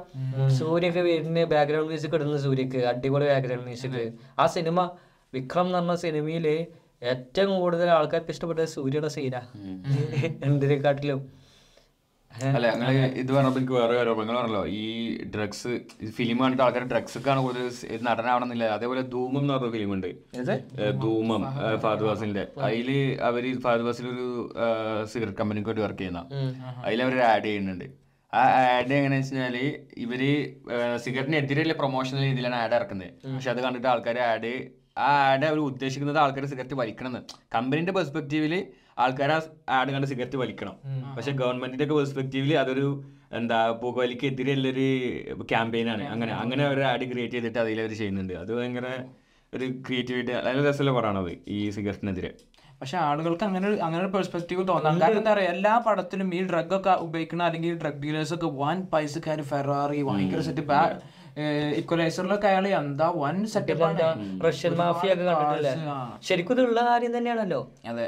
ഡ്രഗ് മാഫിയാസ് ഒക്കെ ഓരോ സമാധാനം ഉണ്ടാവില്ല ജീവിതത്തിൽ പക്ഷെ അവരത് പൈസ ഉണ്ടാവും. ബ്ലാക്ക് മണി ഇഷ്ടം പോലെ ഉണ്ടാവില്ല? ഇപ്പൊ നമ്മളെ നാട്ടിൽ എന്തുകൊണ്ട് പോലീസിന് ഇത്ര ഇതായിട്ട് പൂർണമായിട്ട് ഇതിനെ മാറ്റാൻ പറ്റുന്നില്ല അത് ശരിക്കും അന്വേഷിക്കണം. ഇതിന്റെയൊക്കെ പിന്നിൽ എത്ര ഡ്രഗ്സ് എം ഡി എം എന്തൊക്കെ പേരറിയാത്ത ഡ്രഗ്സ് ഉണ്ട് ഇതാ? ഇതൊക്കെ കടന്ന് കളിക്കുന്നില്ല ഇതിന്റെയൊക്കെ പിന്നിൽ ശരിക്കും ആര് ഇതിൽ എവിടുന്ന് വരുന്നത് എങ്ങനെയാണ് ഇതിന്റെ ആർക്കും അറിയുന്നത് ഇതൊന്നും എത്ര ഫാമിലി അതുകൊണ്ട് റോയിൻ എത്ര ഫാമിലിനെ റോയിൻ ചെയ്തിട്ടുണ്ട് ഈ കാര്യം? എത്ര നല്ല സന്തോഷത്തോടും സമാധാനത്തിനും പോകേണ്ട ഫാമിലീസിനെ റോയിൻ ചെയ്ത്. പിന്നെ എം ഡി എം അടിച്ചിട്ട് കഞ്ചാവ് അടിച്ചിട്ട് ആൾക്കാർ മദ്യപിച്ചിട്ട്. മദ്യം പിന്നെയും കുറേ ആൾക്കാർ പിന്നെ അടിക്കേണ്ടത് തെറ്റാണ്. തെറ്റാണെന്നല്ല. പക്ഷെ ഇത് പേരറിയാത്ത ഇതിനൊക്കെ വന്നിട്ട് പെരക്കാർക്ക് ഇത് അറിയില്ല. പെരക്കാർ പെരയ്ക്ക് കയറി വന്നിട്ടുണ്ടെങ്കിൽ ഇത് അറി അറിയില്ല. ഇപ്പൊ ഏത് ഡ്രഗ് അടിച്ചിട്ടുള്ളത്? എന്താ വെച്ചാൽ മണല്ലല്ലോ ഈ വെള്ളം അടിച്ചാലും ഇത് മണെങ്കിലും കിട്ടും ആൾക്കാർക്ക്. ഇത് ഈ നമ്മളെ പത്ത് അമ്പത് നാൽപ്പത് വയസ്സുള്ള പെരയിലെ ഉമ്മമാരും അമ്മമാർക്കൊന്നും ഇത് അറിയില്ല. ഇതെന്താണ് സാധനം? അങ്ങനെ എന്റെ മോനെ പോവാ ഭക്ഷണം കഴിക്കാം. ഇത് ഇവർക്ക് ഈ വീട്ടുകാരെ ആരെങ്കിലുമൊക്കെ വല്ല വേറെ എന്തെങ്കിലും മൃഗമോ അല്ലെങ്കിൽ ഇവരെ ഇവരെ ഉപദ്രവിക്കാൻ വേണ്ടി എന്തെങ്കിലുമൊക്കെ ആയി തോന്നിയിട്ടുണ്ടെങ്കിൽ അമ്മാതിരി സാധനം അടിച്ചിട്ടുണ്ടെങ്കിൽ പോയി വെട്ടിയാലോ കത്തിയെടുത്തിട്ട് അങ്ങനത്തെ കേസുകൾ. അങ്ങനത്തെ കേസുകൾ ഒരുപാട് കേട്ടിട്ടുണ്ട്. ഇത് നമ്മൾ കേൾക്കാത്ത എത്ര കേസുകൾ ഉണ്ടാവും ഇതിപ്പോ ആൾ മരിച്ചാലല്ലേ നമ്മൾ അറിയുന്നുള്ളൂ. അപ്പൊ അറിയാത്ത എത്ര ഉണ്ടാവും. മരിക്ക ഇതിപ്പോ അറിയാത്ത എത്ര വീട്ടിലുണ്ടാവും ഡ്രഗ്സ് ഇപ്പൊ ചില ആൾക്കാർക്കുണ്ടല്ലോ ചില കുട്ടികൾക്ക് പ്രത്യേകിച്ച് ചില ഞാൻ പറഞ്ഞുതരാം. ചില വിദ്യാർത്ഥികൾക്ക് പ്രത്യേകിച്ച് ഒരു ചിന്ത ഉണ്ട് ഇവൻ നല്ല ഡ്രസ്സ് നല്ല ഫ്രീക്കിൽ ഡ്രസ്സ് ചെയ്താലേ ഇവനൊരു ഗ്രൂപ്പിൽ കയറ്റൂ. അവരെപ്പം നടന്നാലേ സ്റ്റാൻഡ് ഔട്ട് ആവുള്ളൂ. അങ്ങനെ ചിന്തിക്കേണ്ട ഒരു വിഭാഗം പയ്യന്മാരുണ്ട്. ആ അതെ. ഒന്നാമത് പിന്നെ ചില ടീംസ് വിചാരിക്കണം ഞാൻ ഇവരെ പോലെ ഇതേപോലെ സിഗരറ്റ് വലിക്കണം എം ഡി എം ഇടയ്ക്ക് ഇടണം. എന്നാണല്ലോ ഞാനൊരു അത് മാത്രമല്ല ഇന്നൊരു സ്റ്റാർ ഫിഗർ ആവണം അങ്ങനെ വിചാരിക്കുന്നുണ്ട്. ഏറ്റവും വലിയ തെറ്റാണ്. ഇവരെ എവിടെ എത്തൂല ജീവിതത്തിൽ. ആ ഒരു ഏജിൽ അത് റിയലൈസ് ചെയ്യൂല. അങ്ങനെ വെച്ചാൽ അങ്ങനെ പോവാൻ. ഇപ്പത്തെ പണ്ടത്തെ കാലത്ത് പറഞ്ഞിട്ടുണ്ടെങ്കിൽ ഒരു ബീറൊക്കെ ഉള്ള അടിച്ചിരുന്നത് ഇപ്പൊ അതല്ല അടിക്കുന്നത്. ഇപ്പൊ ഇവന്റെ ശരീരം കാറിൽ തിന്നണ സംഭവങ്ങളാണ് അടിച്ചു കയറ്റുന്നത് ഇത് അടിച്ചു കയറ്റിട്ടുണ്ടെങ്കിൽ ആളെ എങ്ങനെ ഒരു ഫ്യൂച്ചർ ഉണ്ടാവും? മെന്റലി ഒന്ന് തകരും ഫിസിക്കലി തകരും. റിക്കവർ ചെയ്ത് വരാൻ ഭയങ്കര ബുദ്ധിമുട്ടാ. നല്ലൊരു ഇത് എനിക്ക് ഒരു പ്രശ്നമില്ല കേട്ടോ. പ്രേമിച്ച് നടന്ന് കോളേജിൽ അങ്ങനെ നടന്ന് ഒരു സിഗരറ്റ് ഒന്നും വലിക്കാതെ അങ്ങനെ നടക്കണ്ടല്ലോ പിന്നെയും ഓക്കെ. ഓരോ ആ പ്രേമം പൊട്ടിയിട്ടുണ്ടെങ്കിൽ ഓ മനസ്സിതായി. പിന്നെ പ്രേമം പൊട്ടിയിട്ട് വലിക്കാനും കുളിക്കാനും ഒന്നും പോരുത്. അത് വേറെ കാര്യം. പക്ഷെ അതൊരു നല്ലൊരു എക്സ്പീരിയൻസ് ആയിരിക്കും. കാരണം ഒരു ഹെഡ് ബ്രേക്ക് വന്നു കഴിഞ്ഞാൽ എങ്ങനെ മാനേജ് ചെയ്യണം? അത്ര വിഷമാണത് ആ സാഹചര്യം എങ്ങനെ മാനേജ് ചെയ്യണം എന്ന് പഠിക്കും. സത്യം. അല്ലേ? ഒരു ബ്രേക്ക് ഒക്കെ ഹാർഡ് ടൈം വന്നു കഴിഞ്ഞാൽ അത് എങ്ങനെ മാനേജ് ചെയ്യണം എന്നുള്ളത് പഠിക്കാൻ പരിചയം അല്ല ഞാൻ പറയേണ്ടത് എന്താ വെച്ചിട്ടുണ്ടെങ്കിൽ എല്ലാം ഡ്രഗ്സിൽ ഒരിക്കലും തുടരരുത്. തൊട്ടിട്ടുണ്ടെങ്കിൽ ചില ആൾക്കാർ അതേപോലെ ഇതെങ്ങനെ അറിയാൻ ടേസ്റ്റ് അറിയാൻ വേണ്ടിയിട്ടൊന്ന് തൊട്ടോക്കാൻ തുടങ്ങിയിട്ട്? അങ്ങനെ കുടിക്കുമ്പോൾ ഇഷ്ടം പോലെ ഇതെങ്ങനെയാണ്? ഇതിമ ഞാൻ നിർത്തും എങ്ങനെയാണെന്ന് അറിയേണ്ടതെന്ന് വേണ്ടിയിട്ട്. അതാണ് ഒരു കാലഘട്ടത്തിൽ നിന്നൊക്കെ നമുക്ക് സുലഭമായിട്ട് കിട്ടും. കോളേജിലൊക്കെ പോണ കാലത്ത് പ്രത്യേകിച്ചും കിട്ടുന്നുണ്ടാവും. കാരണം നമ്മൾ ഹോസ്റ്റലിൽ താമസിക്കുമ്പോൾ നമ്മൾ കൂട്ടുകാരോ എങ്ങനെയെങ്കിലൊക്കെ ഒരു സാധനം സിമ്പിൾ ആയിട്ട് കിട്ടും. പക്ഷെ അത് കഴിഞ്ഞിട്ട് നമ്മൾ എല്ലാവരും ഓരോരോ വഴിക്ക് പോകും. പിന്നീട് നമുക്ക് അത് കിട്ടാനുള്ള ഒരു ബുദ്ധിമുട്ട്. ഒരു ഒരു ആളൊരു ഒരു ചെക്കൻ ഒരു ഇതിൽ പറയുന്നുണ്ട് ഞങ്ങൾ ഡ്രഗ്സ് അടിച്ചടിച്ച് ഒരു സമയത്ത് കിട്ടാതായപ്പോ കയ്യിൽ ഇവിടെ ബ്ലഡ് ബ്ലഡ് ബ്ലഡ് ഒരു ഇതാക്കൂലോടാ ഈ എം ഡി എം അടിച്ചിട്ടുണ്ടെങ്കിൽ ഉറക്കം വരുന്നത്ര എം ഡി എം അടിച്ചിട്ടുണ്ടെങ്കിൽ. അങ്ങനെ കണ്ട്. ഇപ്പൊ നമ്മളില്ലേ? നമ്മ നമ്മൾ മറ്റേ ഫുൾ ഓൺ ആണെന്നറിയില്ല ആ ഫുൾ ഓണിൽ ഇങ്ങനെ നിക്കുക ആ, ഇപ്പൊ നമ്മളൊക്കെ അല്ലേ നമ്മളൊക്കെ എങ്ങനെ ആവണം? ഒരാളെങ്ങനെ ആവണ്ട വെച്ചിട്ടുള്ളത്? നമുക്ക് എല്ലാ കമ്പനിക്കാരും വേണം. നമ്മൾ വെള്ളം അടിക്കാൻ അവൻ വെള്ളം അടിക്കണ്ട വിചാരിച്ചിട്ട് അവനെ ഒഴിവാക്കരുത് ആളെ. അവരെ കൂട്ടുപിടിക്കണം അവരെ പറഞ്ഞു കൊടുക്കണം. നിങ്ങളെ നിങ്ങളെ വേണം നമുക്ക് അവർക്ക് പല നല്ല സ്വഭാവങ്ങളും പലതും അവരുടെയിലുണ്ടാവും ഈ ഒരു കാരണത്താൽ ആരും ഒഴിവാക്കരുത് അവരെ. അവരെ വിളിച്ചു വരുത്തി അവരെ കൊണ്ടുപോയി ഇരുത്തേണ്ട അടുത്ത് ഇരുത്തണം. അവർക്ക് കാണിച്ചു കൊടുക്കണം അങ്ങനെ ഒരു ലൈഫ് ഉണ്ട്. ഇങ്ങനെയാണ് വേണ്ടത് നമ്മൾ കാണരുത്. അത് വേറെ കാര്യം. നമ്മൾ ഏത് നരകത്തെ പോയിരുന്നാലും കേടരുത് ഫുള്ള് ചേത്തന്മാരാണ് നമ്മളെ പക്ഷെ ഞാൻ കേസ് പറയട്ടെ ഇങ്ങനത്തെ ആൾക്കാരെ അവോയ്ഡ് ചെയ്യുമ്പോഴാണ് കൂടുതൽ പ്രശ്നം.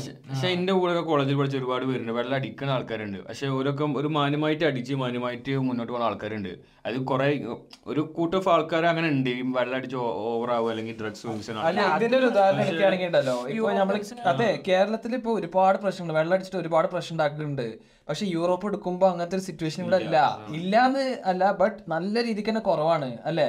വെള്ളം അടിച്ചിട്ട് ജീവിതം നശിക്കുന്ന ആൾക്കാരും കുടുംബത്തിൽ പ്രശ്നം ഉണ്ടാക്കുന്ന ആൾക്കാരും യൂറോപ്പിൽ വളരെ കുറവാണ്. അപ്പൊ എന്താണ് അവിടെ വ്യത്യാസം എന്താണ്? വ്യത്യാസം തന്നെ അവനവന്റെ കൺട്രോൾ കൺട്രോൾ വേണം അതാണ്. കൺട്രോൾ സ്റ്റാൻഡേർഡ് ഉണ്ട് ഒരു കൺട്രോൾ ഉണ്ട്. അത് പിന്നെ അത് മാത്രമല്ല ഇവിടെ ഇല്ലാതൊന്നും പറയാൻ പറ്റില്ല. ഇപ്പൊ അത്ര ഒരു ഓംലെസ് ആയ ആൾക്കാർ മൊത്തം എപ്പോഴും അടിച്ച് അടിച്ച് അടിച്ച് അടിച്ച് ഞാൻ പറഞ്ഞ പ്രൊപ്പോർഷൻ നോക്കുമ്പോ വളരെ കുറവാണ്.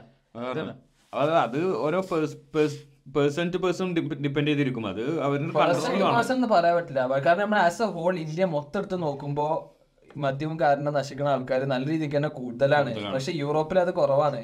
ഇവിടെ ഇവിടുത്തെ കൾച്ചറിന്റെ ഒരു ഭാഗം തന്നെയാണ്. വെള്ളടി എന്ന് പറഞ്ഞു കഴിഞ്ഞാൽ അത് ഒരിക്കലും നമ്മളിപ്പോ ഇന്ത്യയിലൊക്കെ വെള്ളടി എന്ന് പറഞ്ഞാൽ ആൽക്കോഹോൾ ഇഞ്ചുറീസ് പടത്തിൽ പറയുന്നുണ്ട്. മൊത്തത്തിൽ ഒരു ഒരു ഈവൽ എന്നുള്ള രീതിക്കാണ് നമ്മുടെ ഇന്ത്യയിൽ പറയപ്പെടുന്നത്. പക്ഷെ യൂറോപ്പിൽ അങ്ങനെ it's a part of culture പക്ഷെ ഞാൻ പറയട്ടെ എന്ത് കൾച്ചറിന്റെ ഭാഗമാണെങ്കിലും എന്തെങ്കിലും ഒരു കാര്യം മോശമാണെങ്കിൽ മോശമാണ് തന്നെ. മോശം മോശമാണ് അങ്ങനെ മോശമാണെന്നല്ല ശരീരത്തിന് അത് കേടാണെങ്കിൽ കേട് തന്നെയാണ്. കാരണം ഇന്ന് ഞാൻ ഇന്ന് ഞാൻ എന്റെ ഒരു കൂട്ടുകാരനായിട്ട് സംസാരിച്ചു. അവൻ പറയണേ വീക്കെൻഡിൽ ഫുള്ള് പാർട്ടിങ് ഇനി ഭയങ്കര ടയർഡ് ഉറങ്ങാൻ പറ്റില്ല ഇന്ന് വന്നിട്ട് എന്താ പരിപാടി പണിയൊന്നും വർക്കൊന്നും ചെയ്യാൻ പറ്റില്ല ആ ഒരു മന്ദപ്പ് അവരെ നിർത്തണം. പിന്നെ അടുത്ത വീക്കെൻഡിൽ പാർട്ടി അപ്പൊ വീണ്ടും കുടി മനസ്സിലായോ? ആ കൂടി കഴിഞ്ഞാൽ ഒരുപാട് ഉപയോഗിക്കുന്നു പക്ഷെ ഇവർക്കൊന്നും ഇത് എന്താ പറയാ ഇഷ്ട ഇഷ്ടല്ല. പക്ഷെ അവർ സ്റ്റാർട്ട് ചെയ്ത് കഴിഞ്ഞാൽ വീണ്ടും വീണ്ടും ഇങ്ങനെ അടുത്ത റൗണ്ട് പോയി അടുത്ത റൗണ്ട് പോയി അടുത്ത റൗണ്ട് പോയി. എനിക്ക് സങ്കടമായ ഒരു കാര്യം എന്താ വെച്ചാൽ ഞാൻ നാട്ടിൽ പോയപ്പോൾ ഞാൻ എന്റെ ഒരു ഫ്രണ്ട് ഉണ്ട്. അങ്ങനെ അങ്ങനെ വെള്ളമടിക്കണ ഒരാളാണ്. പക്ഷെ നല്ല സ്വഭാവമാണ് ആൾ. നമുക്ക് ഒഴിവാക്കാൻ പറ്റില്ല ജീവിതത്തിൽ വെള്ളം അടിക്കണ്ട വിചാരിച്ചിട്ട് ആളെ ഒഴിവാക്കാനൊന്നും പറ്റില്ല. അപ്പൊ ഞാൻ അവനോട് പള്ളിക്ക് വരാൻ പറഞ്ഞു മാരിബിന്. നമ്മളെല്ലാവരും നാട്ടിലുണ്ടാകുമ്പോൾ മാരിപിന് പള്ളിക്ക് പോകുമല്ലോ അപ്പൊ ഞാൻ അവനോട് വര- വരാൻ പറഞ്ഞപ്പോ ഞാൻ പറഞ്ഞു ഞാൻ ഇല്ല ഞാൻ എനിക്ക് വരാനൊക്കെ താല്പര്യമുണ്ട് അവൻ നോർമൽ തന്നെ കേട്ടോ വെള്ളം അടിച്ചിട്ടൊന്നുമില്ല. ആ ഞാനില്ല എനിക്ക് വരാനൊക്കെ താല്പര്യമുണ്ട് എന്ന് പറഞ്ഞവൻ അപ്പൊ എന്താ ചോദിച്ചു? ഞാൻ അപ്പൊ ഈ പള്ളിയിൽ പോയിട്ടുണ്ടെങ്കിൽ ആൾക്കാർ ഇങ്ങനെ മുഖത്തൊക്കെ കുത്തുക ആ ഇവനോ? അപ്പൊ ഈ മാലിന്യ കമ്മിറ്റിയിലുള്ള ആൾക്കാർക്കൊക്കെ പൊതുവെ ഒരു ധാരണയാണ് കുറച്ച് ആൾക്കാർക്ക് എന്ത്? പിന്നെ ആ ഇപ്പം പള്ളിക്കൊക്കെ ഇപ്പം വെള്ളം അടിച്ച് നടക്കുന്ന ആളല്ലേ? അങ്ങനെ എല്ലാരും അങ്ങനത്തെ രീതിക്ക് കാണാതെ വളരെ മോശമാണ്. ഭയങ്കര മോശമാണ്. പിന്നെ ഒരിക്കലും ഒരാൾക്കായിട്ട് പുറത്തേക്ക് വരാൻ പറ്റില്ല ആ കണ്ണോടെ സത്യം. അതാ ഇപ്പൊ എല്ലാരും ഇവനെ അങ്ങനെ മുഖത്തൊക്കെ നോക്കുമ്പോ ഇവനക്ക് തോന്നൂലേ? മോശക്കാരനായി സത്യം അത് എനിക്ക് നല്ലൊരു വിഷമമായ ഒരു കാര്യം. എന്റെ ഞാൻ കുറെ ആൾക്കാരുടെ അടുത്ത് പറഞ്ഞു. ഇങ്ങനെ ഇങ്ങനെയൊക്കെ ഉണ്ട്. നിങ്ങൾ പറയണതിന്. ഇത് എനിക്ക് എനിക്ക് നിന്റെ മാലിന് മാത്രമുള്ള ഒരു പ്രശ്നമാണെന്ന് അറിയില്ല കേട്ടോ അതാ ബാക്കിയുള്ള പള്ളിക്കൊക്കെ ഇങ്ങനെ ഉണ്ടോ? ചില എല്ലാ പള്ളിക്കും എല്ലാ പള്ളിക്കും ഇല്ല എന്നാണ് ഞാൻ വിശ്വസിക്കുന്നത്. പക്ഷെ ഉള്ള സ്ഥലങ്ങളുണ്ടാവും. ആൾക്കാർ ഇങ്ങനെ മുഖത്തേക്ക് നോക്കണേ. പക്ഷെ ഇങ്ങനെ ചെയ്യണത് നല്ലതാണെന്ന് പറയല്ല ഇതിൽ നിന്ന് രക്ഷപ്പെടാൻ ആളുകൾ സഹായിക്കണം എന്നുള്ളതാണ്. അത്രേ ഉള്ളൂ. എന്തായാലും എല്ലാ മനുഷ്യരിലും നന്മകൾ ഉണ്ടെന്ന് വിശ്വസിക്കുന്ന ഒരാളാണ് നമ്മളെല്ലാരും അപ്പൊ അത് കണ്ടെത്താൻ നമ്മൾ അവരെ സഹായിക്കണം അവരെ അതിന് റിക്കവർ ചെയ്യാൻ സഹായിക്കണം എന്നുള്ളതേ ഉള്ളൂ. അതെങ്ങനത്തെ മനുഷ്യനാണെങ്കിലും എവിടെയെങ്കിലും നന്മ ഉണ്ടാവും. ഹിറ്റ്ലർ കുട്ടിക്ക് ഒരു പൂവ് പറിച്ചെടുക്കുന്ന ഫോട്ടോ നിങ്ങൾ കണ്ടിട്ടില്ലേ? ഹിറ്റ്ലർ ഒരുപാട് കാര്യങ്ങൾ നല്ല ചെയ്തിട്ടുണ്ട്. പക്ഷെ എവിടെയെങ്കിലും അത് പറയുന്നുണ്ടോ? എല്ലാ ബുക്കും യുദ്ധം ആര് ജയിച്ചോ അവരെ എഴുതും മിസ്റ്ററി എന്നാ പറഞ്ഞിട്ടുള്ളത് അത്രേ ഉള്ളൂ. അവരെ എഴുതി ഹിറ്റ്ലറിനെ കുറിച്ചൊരു നല്ലത് നമ്മൾ എവിടെയും കാണില്ല. നല്ലത് പറയിപ്പിക്കാൻ നല്ല ബുദ്ധിമുട്ടാണ്. പക്ഷെ മോശം പറയാനേ. പെട്ടെന്ന്. അങ്ങനെയാണ് അപ്പൊ കാര്യങ്ങൾ എന്തായാലും ഈ അഡിക്ഷന്റെ കാര്യങ്ങൾ പറയുകയാണെങ്കിൽ വേറെയുള്ള വേറെ സംഭവമാണ് ഈ ഗാംബ്ലിങ് കസിനോയിലുള്ളത് നമ്മൾ ഇവിടെ തന്നെ ഒരുപാട് ആൾക്കാരുണ്ട്. നമ്മളെ കൂടെ തന്നെ നിൽക്കുന്ന ഒരു ഫ്രണ്ട് ഉണ്ട് കേട്ടോ ഓനെ തുടക്കത്തിൽ നമ്മളെല്ലാരും കസിനോ പോയിന്. അതായത് എന്താണ് മനസ്സിലാക്കാൻ കൗതുകം ഗാംബിൾ ചെയ്യാനും കാര്യങ്ങൾക്കും എന്തായാലും ഒന്ന് മനസ്സിലാക്കാന്. പക്ഷെ അന്നേ നമ്മൾ പോയ ടൈമിൽ അവിടെ കുറച്ച് ആൾക്കാർ പറഞ്ഞു ഇത് ഒരിക്കലും നിങ്ങൾ ചെയ്യരുത് എന്നുള്ളത്. കാരണം തുടങ്ങി കഴിഞ്ഞാലുണ്ടല്ലോ ഓരവിടെ പെട്ട് കിടക്കുകയാണ് എന്ന് വെച്ച് കഴിഞ്ഞാൽ ഒരു തുടക്കത്തിൽ രസത്തിന് വേണ്ടി ചെയ്തതാണ്. പക്ഷെ ഇങ്ങനെ കുറച്ച് പൈസ പോയി ആദ്യം ഇടും കുറച്ച് കിട്ടും. കിട്ടുമ്പോൾ അങ്ങനത്തെ ഒരു അഡ്രിനൽ റഷ് വരും. അതായത് ഡോപ്പുമീൻ കാര്യങ്ങളൊക്കെ ഉണ്ടല്ലോ. പിന്നെ അങ്ങോട്ട് എന്താ പറയാ അവർക്ക് പിന്നെ പിന്നെ ഇങ്ങനെ പോകണം അതൊരു അഡിക്ഷൻ ആണ്. അത് ഇനി എത്ര നിർത്താൻ വിചാരിച്ചാൽ നിർത്താൻ പറ്റൂല. പക്ഷെ നമ്മളെ കൂടെ ഉണ്ടായിരുന്ന ഒരു ചങ്ങായി ഓ പിന്നെയും പിന്നെയും പോയിക്കൊണ്ടേയിരുന്നു. ഇപ്പൊ ഞാൻ അടുത്ത പറഞ്ഞ കണ്ടില്ല ഓൻ പറഞ്ഞു എന്റെ ജീവിതം നശിച്ചു എന്ന് പറഞ്ഞു. ആ ഒരു ഗാംബ്ലിംഗ് കാരണം. ഞാൻ ഞാൻ ഇവിടെ തൂങ്ങി മരിച്ചവരൊക്കെ ഉണ്ട് പാർശ്വര് ഇന്ത്യക്കാരൻ ഞാൻ ഒരു കാര്യം പറയട്ടെ ഫോൺ അഡിക്ഷൻ ഫോൺ അഡിക്ഷൻ ഏറ്റവും വലിയ അഡിക്ഷൻ ആൾക്കാരെ മനസ്സിലാക്കില്ല എത്രത്തോളം ഡേഞ്ചർ ആണെന്നുള്ള ഒരു കാര്യം എന്താ വെച്ചിട്ടുണ്ടെങ്കിൽ ഇപ്പോഴത്തെ കാലത്ത് ഒരു ആറ് ഏഴിൽ പഠിക്കുന്ന കുട്ടിക്ക് വേണമെന്നുണ്ടെങ്കിൽ പണ്ടത്തെ രാജാക്കന്മാർക്ക് എത്രത്തോളം നെക്ടരായ പെണ്ണുങ്ങളെ മുമ്പിൽ വേണോ അത്രത്തോളം നെക്ടരായ പെണ്ണുങ്ങളെ അവനക്ക് ഇന്ന് അഞ്ച് സെക്കൻഡോട് കിട്ടും. ഏഹ് അങ്ങനത്തെ ഒരു കാലത്താണ് ജീവിക്കുന്നത് നമ്മൾ. അതെ അപ്പോൾ ഈ ഒരു അഡിക്ഷൻ എന്ന് പറഞ്ഞിട്ടുണ്ടെങ്കിൽ ധാരാളം മെന്റലി ഒരു എന്താ പറയുക ഒരുപാട് വേണ്ടാത്ത കാര്യങ്ങൾ നമുക്ക് ജീവിതത്തിൽ സംഭവിക്കും. നമ്മൾ പ്രൊഡക്ടിവിറ്റി ആവില്ല പ്രൊഡക്ടിവിറ്റി നഷ്ടപ്പെടും. നമ്മൾ മടിയനാവും പിന്നെ എന്താ പറയാ നമ്മളെ കൂടും പ്രക്രാസ്റ്റിനേഷൻ കൂടും. ഇങ്ങനത്തെ കുറേ സംഭവങ്ങളുണ്ട്. ഇതിന് ഇതിന് റിക്കവർ ചെയ്യാൻ പറ്റിയ അവൻ സക്സസ് ആ.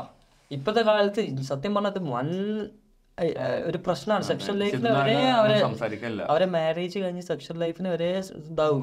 സത്യം പറയും. പക്ഷെ എന്താ പറയുക എപ്പോഴും നമ്മളിങ്ങനെ എൻഗേജ്ഡ് ആയിട്ട് വെക്കുക എന്നുള്ളതാണ് ഇതിൽ നിന്ന് ഒക്കെ ഒരു മാറിക്കാണുന്ന ഒരു കാര്യം. എന്നുവെച്ചാൽ എന്തെങ്കിലും ഒരു ഒരു സറൗണ്ടിങ്ങിൽ നമ്മളിങ്ങനെ ഒരു കാര്യം ഇങ്ങനെ ചെയ്യാനോ അല്ലെങ്കിൽ എന്തെങ്കിലും ഒരു പ്ലാനുകൾ ഇങ്ങനെ ഉണ്ടാക്കി കഴിഞ്ഞാൽ എപ്പോഴും ബിസിയാണ്. നമ്മളെന്ത് ചെയ്യുക എന്റെ അഭിപ്രായത്തിൽ ഞാൻ എന്താ ചെയ്യൽ ചെയ്യാം നമുക്കൊരു സെൽഫ് പ്രോമിസ് കൊടുക്കണം. ഇതൊന്നും ഞാൻ ബ്രേക്ക് ചെയ്യൂല. ആ വിശ്വാസം നമ്മൾ നമ്മളോട് തന്നെ വെക്കണം പല പ്രോമിസുകളും എല്ലാ കാര്യത്തിനും നമ്മൾ ചെയ്യരുത് എന്ന് പറഞ്ഞ്. പിന്നെ അത് നമ്മൾ ഇൻ കേസ് ബ്രേക്ക് ചെയ്താൽ തന്നെ നമ്മൾ തിരിച്ചു വരണതിലോട്ട്.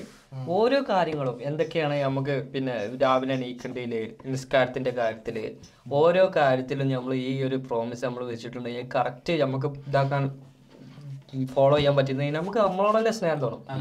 ഇപ്പൊ നമ്മൾ നിസ്കാരം എന്ന് പറഞ്ഞപ്പോ മുസ്ലിംകൾ മാത്രല്ല അവനവന്റെ രീതിയിലായിട്ടുള്ള പ്രാർത്ഥനകൾ യോഗ ചെയ്യണോൽ അങ്ങനെ ഒരുപാട് അമ്പലത്തിൽ ചെയ്യണ അങ്ങനത്തെ അമ്പലത്തിൽ പോണ എല്ലാവരും അവനവന്റെ ഒരു എന്താ പറയാ ഒരു സ്പിരിച്വൽ കണക്ഷൻ വെക്കുന്ന ആളുകൾ ഉണ്ടാവും ഞാൻ ഞാൻ പറയേണ്ട അതാണ്. ഇപ്പൊ നമ്മൾ ഈ യങ്സ്റ്റേഴ്സിന്റെ ഇതിലൊക്കെ പിന്നെ പ്രാർത്ഥന കമ്മിയായിരുന്നു. ഇവർ ഒരു ടച്ച് ഉണ്ടല്ലോ.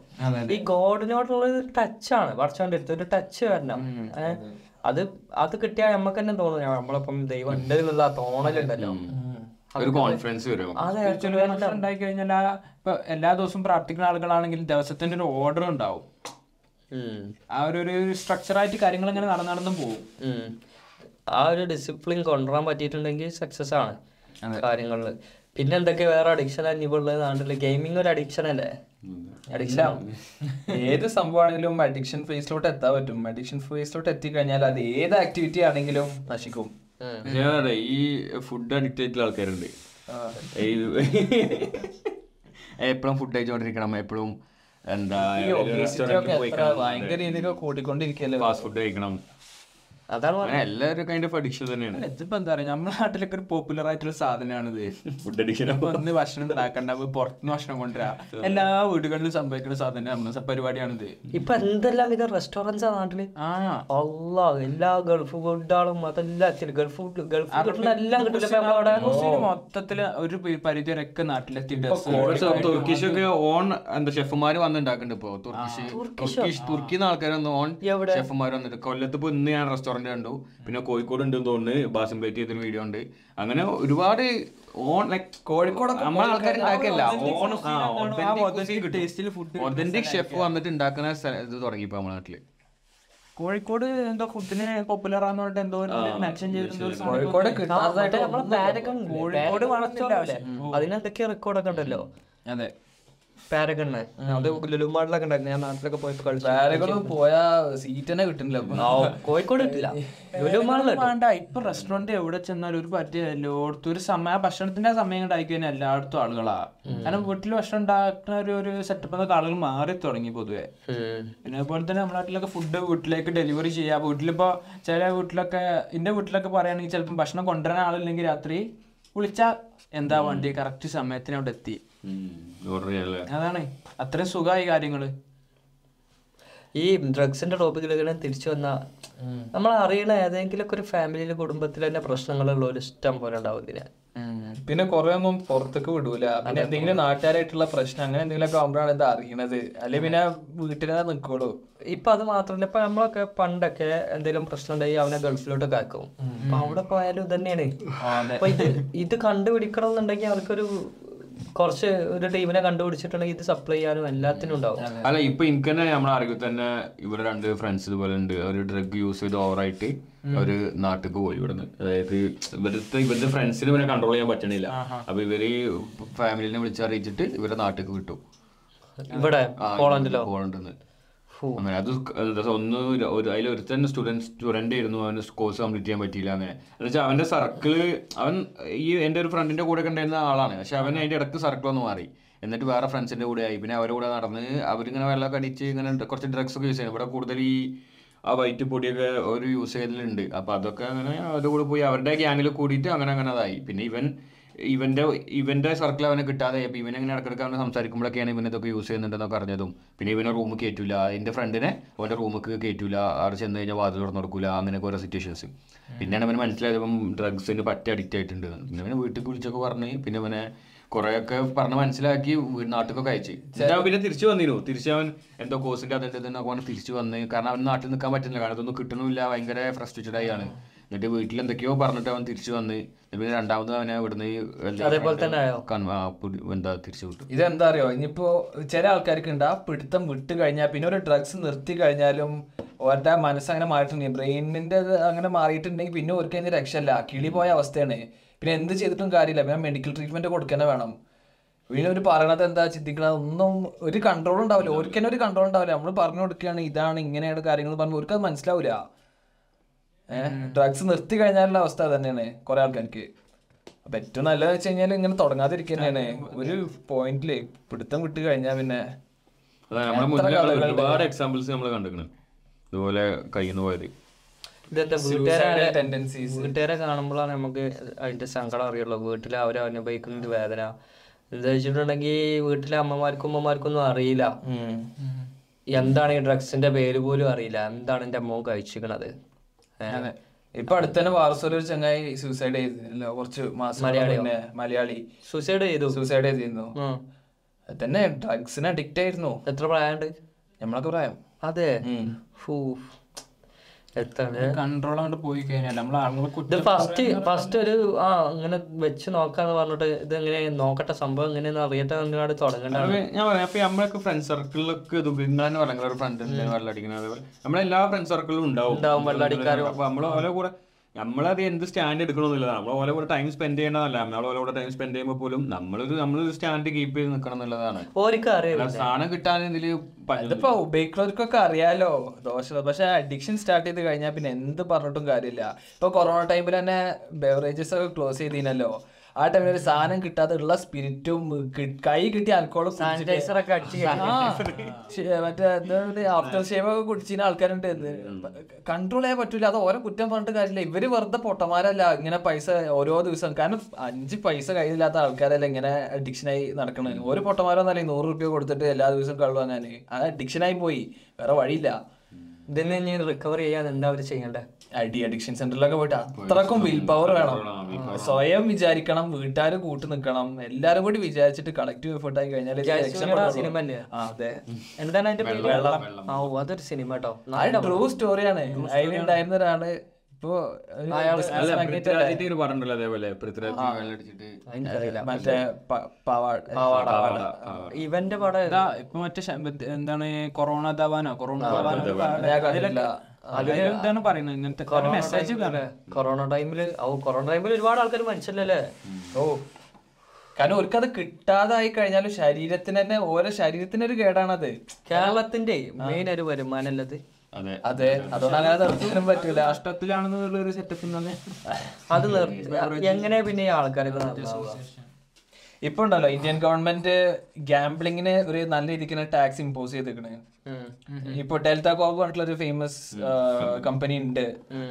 അത് ഇമ്പോസ് ആ ടാക്സ് ഇമ്പോസ് ചെയ്തിട്ടുണ്ട് ട്വന്റി പെർസെന്റേജ് ക്രാഷ് സ്റ്റോക്ക് ആ. അത്രയും റവന്യൂ നഷ്ടപ്പെടില്ലേ? ഈ ഒരുപാട് ഓൺലൈൻ പിന്നെ ഗാംബ്ലിങ്ങിന്റെ ഉണ്ടല്ലോ. വൺ ബിൻ എന്നൊക്കെ പറഞ്ഞു. ടെലഗ്രാമിൽ പറഞ്ഞ ഉടനെ കാണാൻ അല്ല ഞാൻ ഈ ഇൻസ്റ്റാഗ്രാമിൽ വീഡിയോ കാണുമ്പോൾ അതിന്റെ സൈഡിൽ ഇതുവരെ വാട്ടർമാർക്ക് വെച്ചിട്ടുണ്ട് ഇപ്പോ. ഇത് പ്രൊമോട്ട് ചെയ്യാൻ വേണ്ടിട്ട് അപ്പൊ ഈ ഓൺലൈൻ ഗ്യാമ്പിംഗ് ഗാംബ്ലിംഗിൽ ഒരുപാട് ആൾക്കാർക്ക് പൈസ പോകുന്നുണ്ടാവും. റമ്മി സർക്കിൾ എന്താ ഇപ്പൊ ക്രിപ്റ്റോ ഒക്കെ വെച്ചിട്ട് ചെയ്യുന്നുണ്ട് ഗ്യാമ്പിളിങ് ക്രിപ്റ്റോ വെച്ചിട്ടുള്ളത് നമ്മളെ നാട്ടിൽ തന്നിട്ടില്ല കാണണം പക്ഷെ ഒരുപാട് പിന്നെ വെബ്സൈറ്റ്സ് ഉണ്ട്. ഇതൊക്കെ എന്താ ഈ ഇങ്ങനത്തെ സൈറ്റിലൊക്കെ നമ്മൾ ഈ സൈറ്റ് ആണെങ്കിലും ഇങ്ങനത്തെ ഇൻസ്റ്റിറ്റ്യൂഷൻസ് ആണെങ്കിലും എന്തായാലും ഓരോ ബിഞ്ച് ചെയ്യുള്ളൂ എന്താ എന്ത് അവർ സെറ്റ് ചെയ്ത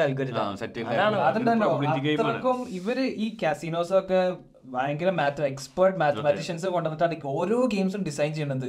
ഇപ്പൊ റൂലറ്റ് വീലിന്റെ എക്സാമ്പിൾ എടുക്കുകയാണെങ്കിൽ ഉണ്ടല്ലോ ഓരോ ബ്ലാക്കും റെഡ് ആയിട്ടുള്ള കളികളുണ്ട്. അതിൽ ഓരോന്നും വീട് കഴിഞ്ഞാൽ നമ്മളെ ഏതാണോ പറ്റിയത് അതിനനുസരിച്ചാണ് കിട്ടുക.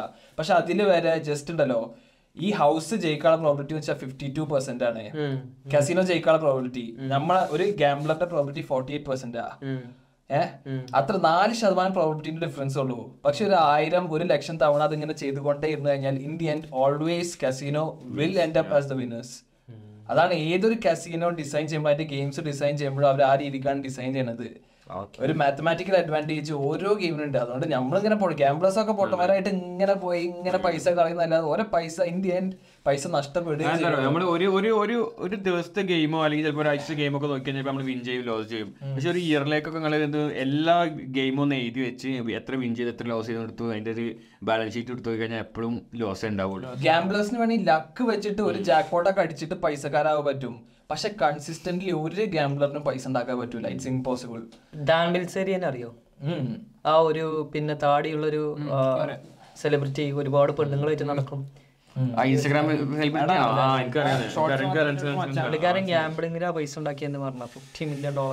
ഒരു ജാക്ക്പോട്ട് അടിച്ചു കഴിഞ്ഞാൽ പിന്നെ അവിടെ നിർത്തണം. പിന്നെ തിരിച്ചു പോവാൻ നിന്ന് കഴിഞ്ഞാണ്ടല്ലോ. ഏതൊരു കാസിനോ ഓണറിന്റെ മെയിൻ ടെൻഷൻ അതാണ്. The fear that they won't come back again തിരിച്ചു വന്നു കഴിഞ്ഞാൽ പൈസ പോകുന്നുള്ള കാര്യം നൂറ് ശതമാനം ഉറപ്പാണ്. അവർ തിരിച്ചു വരില്ല എന്നുള്ളതാണ് കാസിനോ ഓണേഴ്സിന്റെ പേടി. തിരിച്ചു വരുത്തണം. ലാസ് വേഗാസ് ഭയങ്കര പോപ്പുലർ അല്ലേ?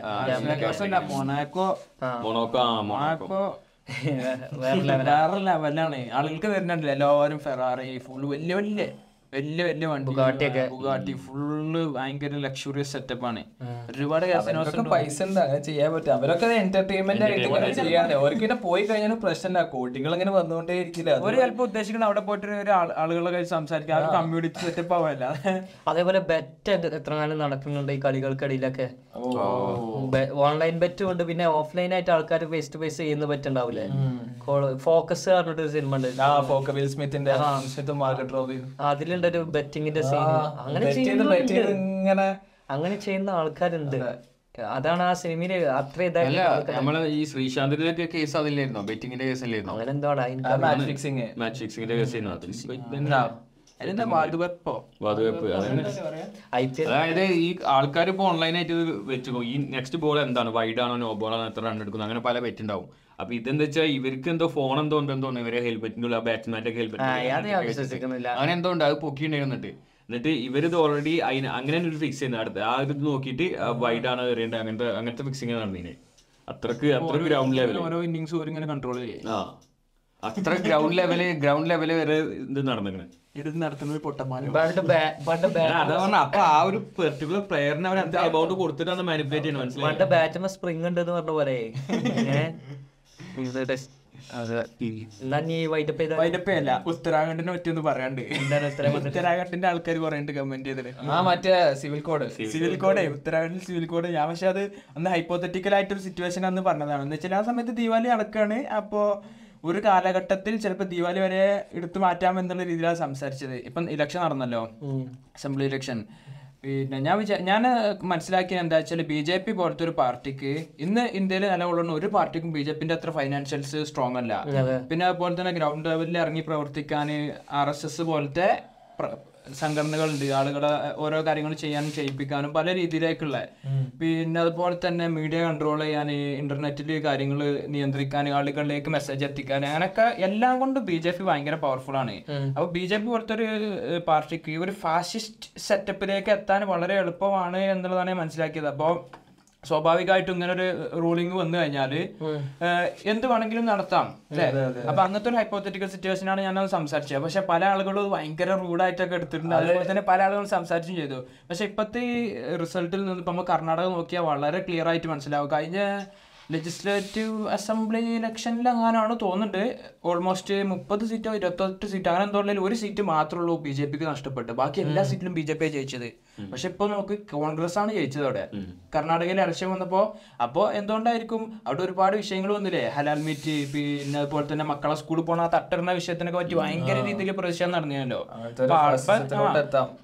എത്താൻ ഇന്ത്യ പോലെ രാജ്യത്ത് കഴിയൂല എന്നാണ് ഇപ്പൊ ഈ ഇലക്ഷൻ മനസ്സിലാവുന്നത് കാരണം എന്താ പറയുക പ്രത്യേകിച്ച് സൗത്ത് ഇന്ത്യയിലൊക്കെ ആളുകൾ എഡ്യൂക്കേറ്റഡ് ആണ്. ആളുകൾ പല കാര്യങ്ങളിലും ഭയങ്കര അഡ്വാൻസ്ഡ് ആണ്. നമ്മൾ അങ്ങനെ വിചാരിക്കണ പോലെ ഒന്നല്ല പിന്നെ അതുപോലെ തന്നെ നമ്മളെ മേഘാലയ അസം ഉള്ളത് നോർത്ത് ഈസ്റ്റ് നോർത്ത് ഈസ്റ്റിലൊക്കെ എന്ന് പറഞ്ഞാൽ ആളുകൾ കൾച്ചറൽ ഭയങ്കര കൾച്ചറൽ വാല്യൂ കീപ്പ് ചെയ്യുന്ന ആളുകളാണ് അപ്പൊ ഇങ്ങനത്തെ ഒരു കാര്യങ്ങളും ചിലപ്പോൾ അവിടെയൊക്കെ എക്സിക്യൂട്ട് ചെയ്യുക എന്നുള്ളത് എളുപ്പകരമായിരിക്കൂല.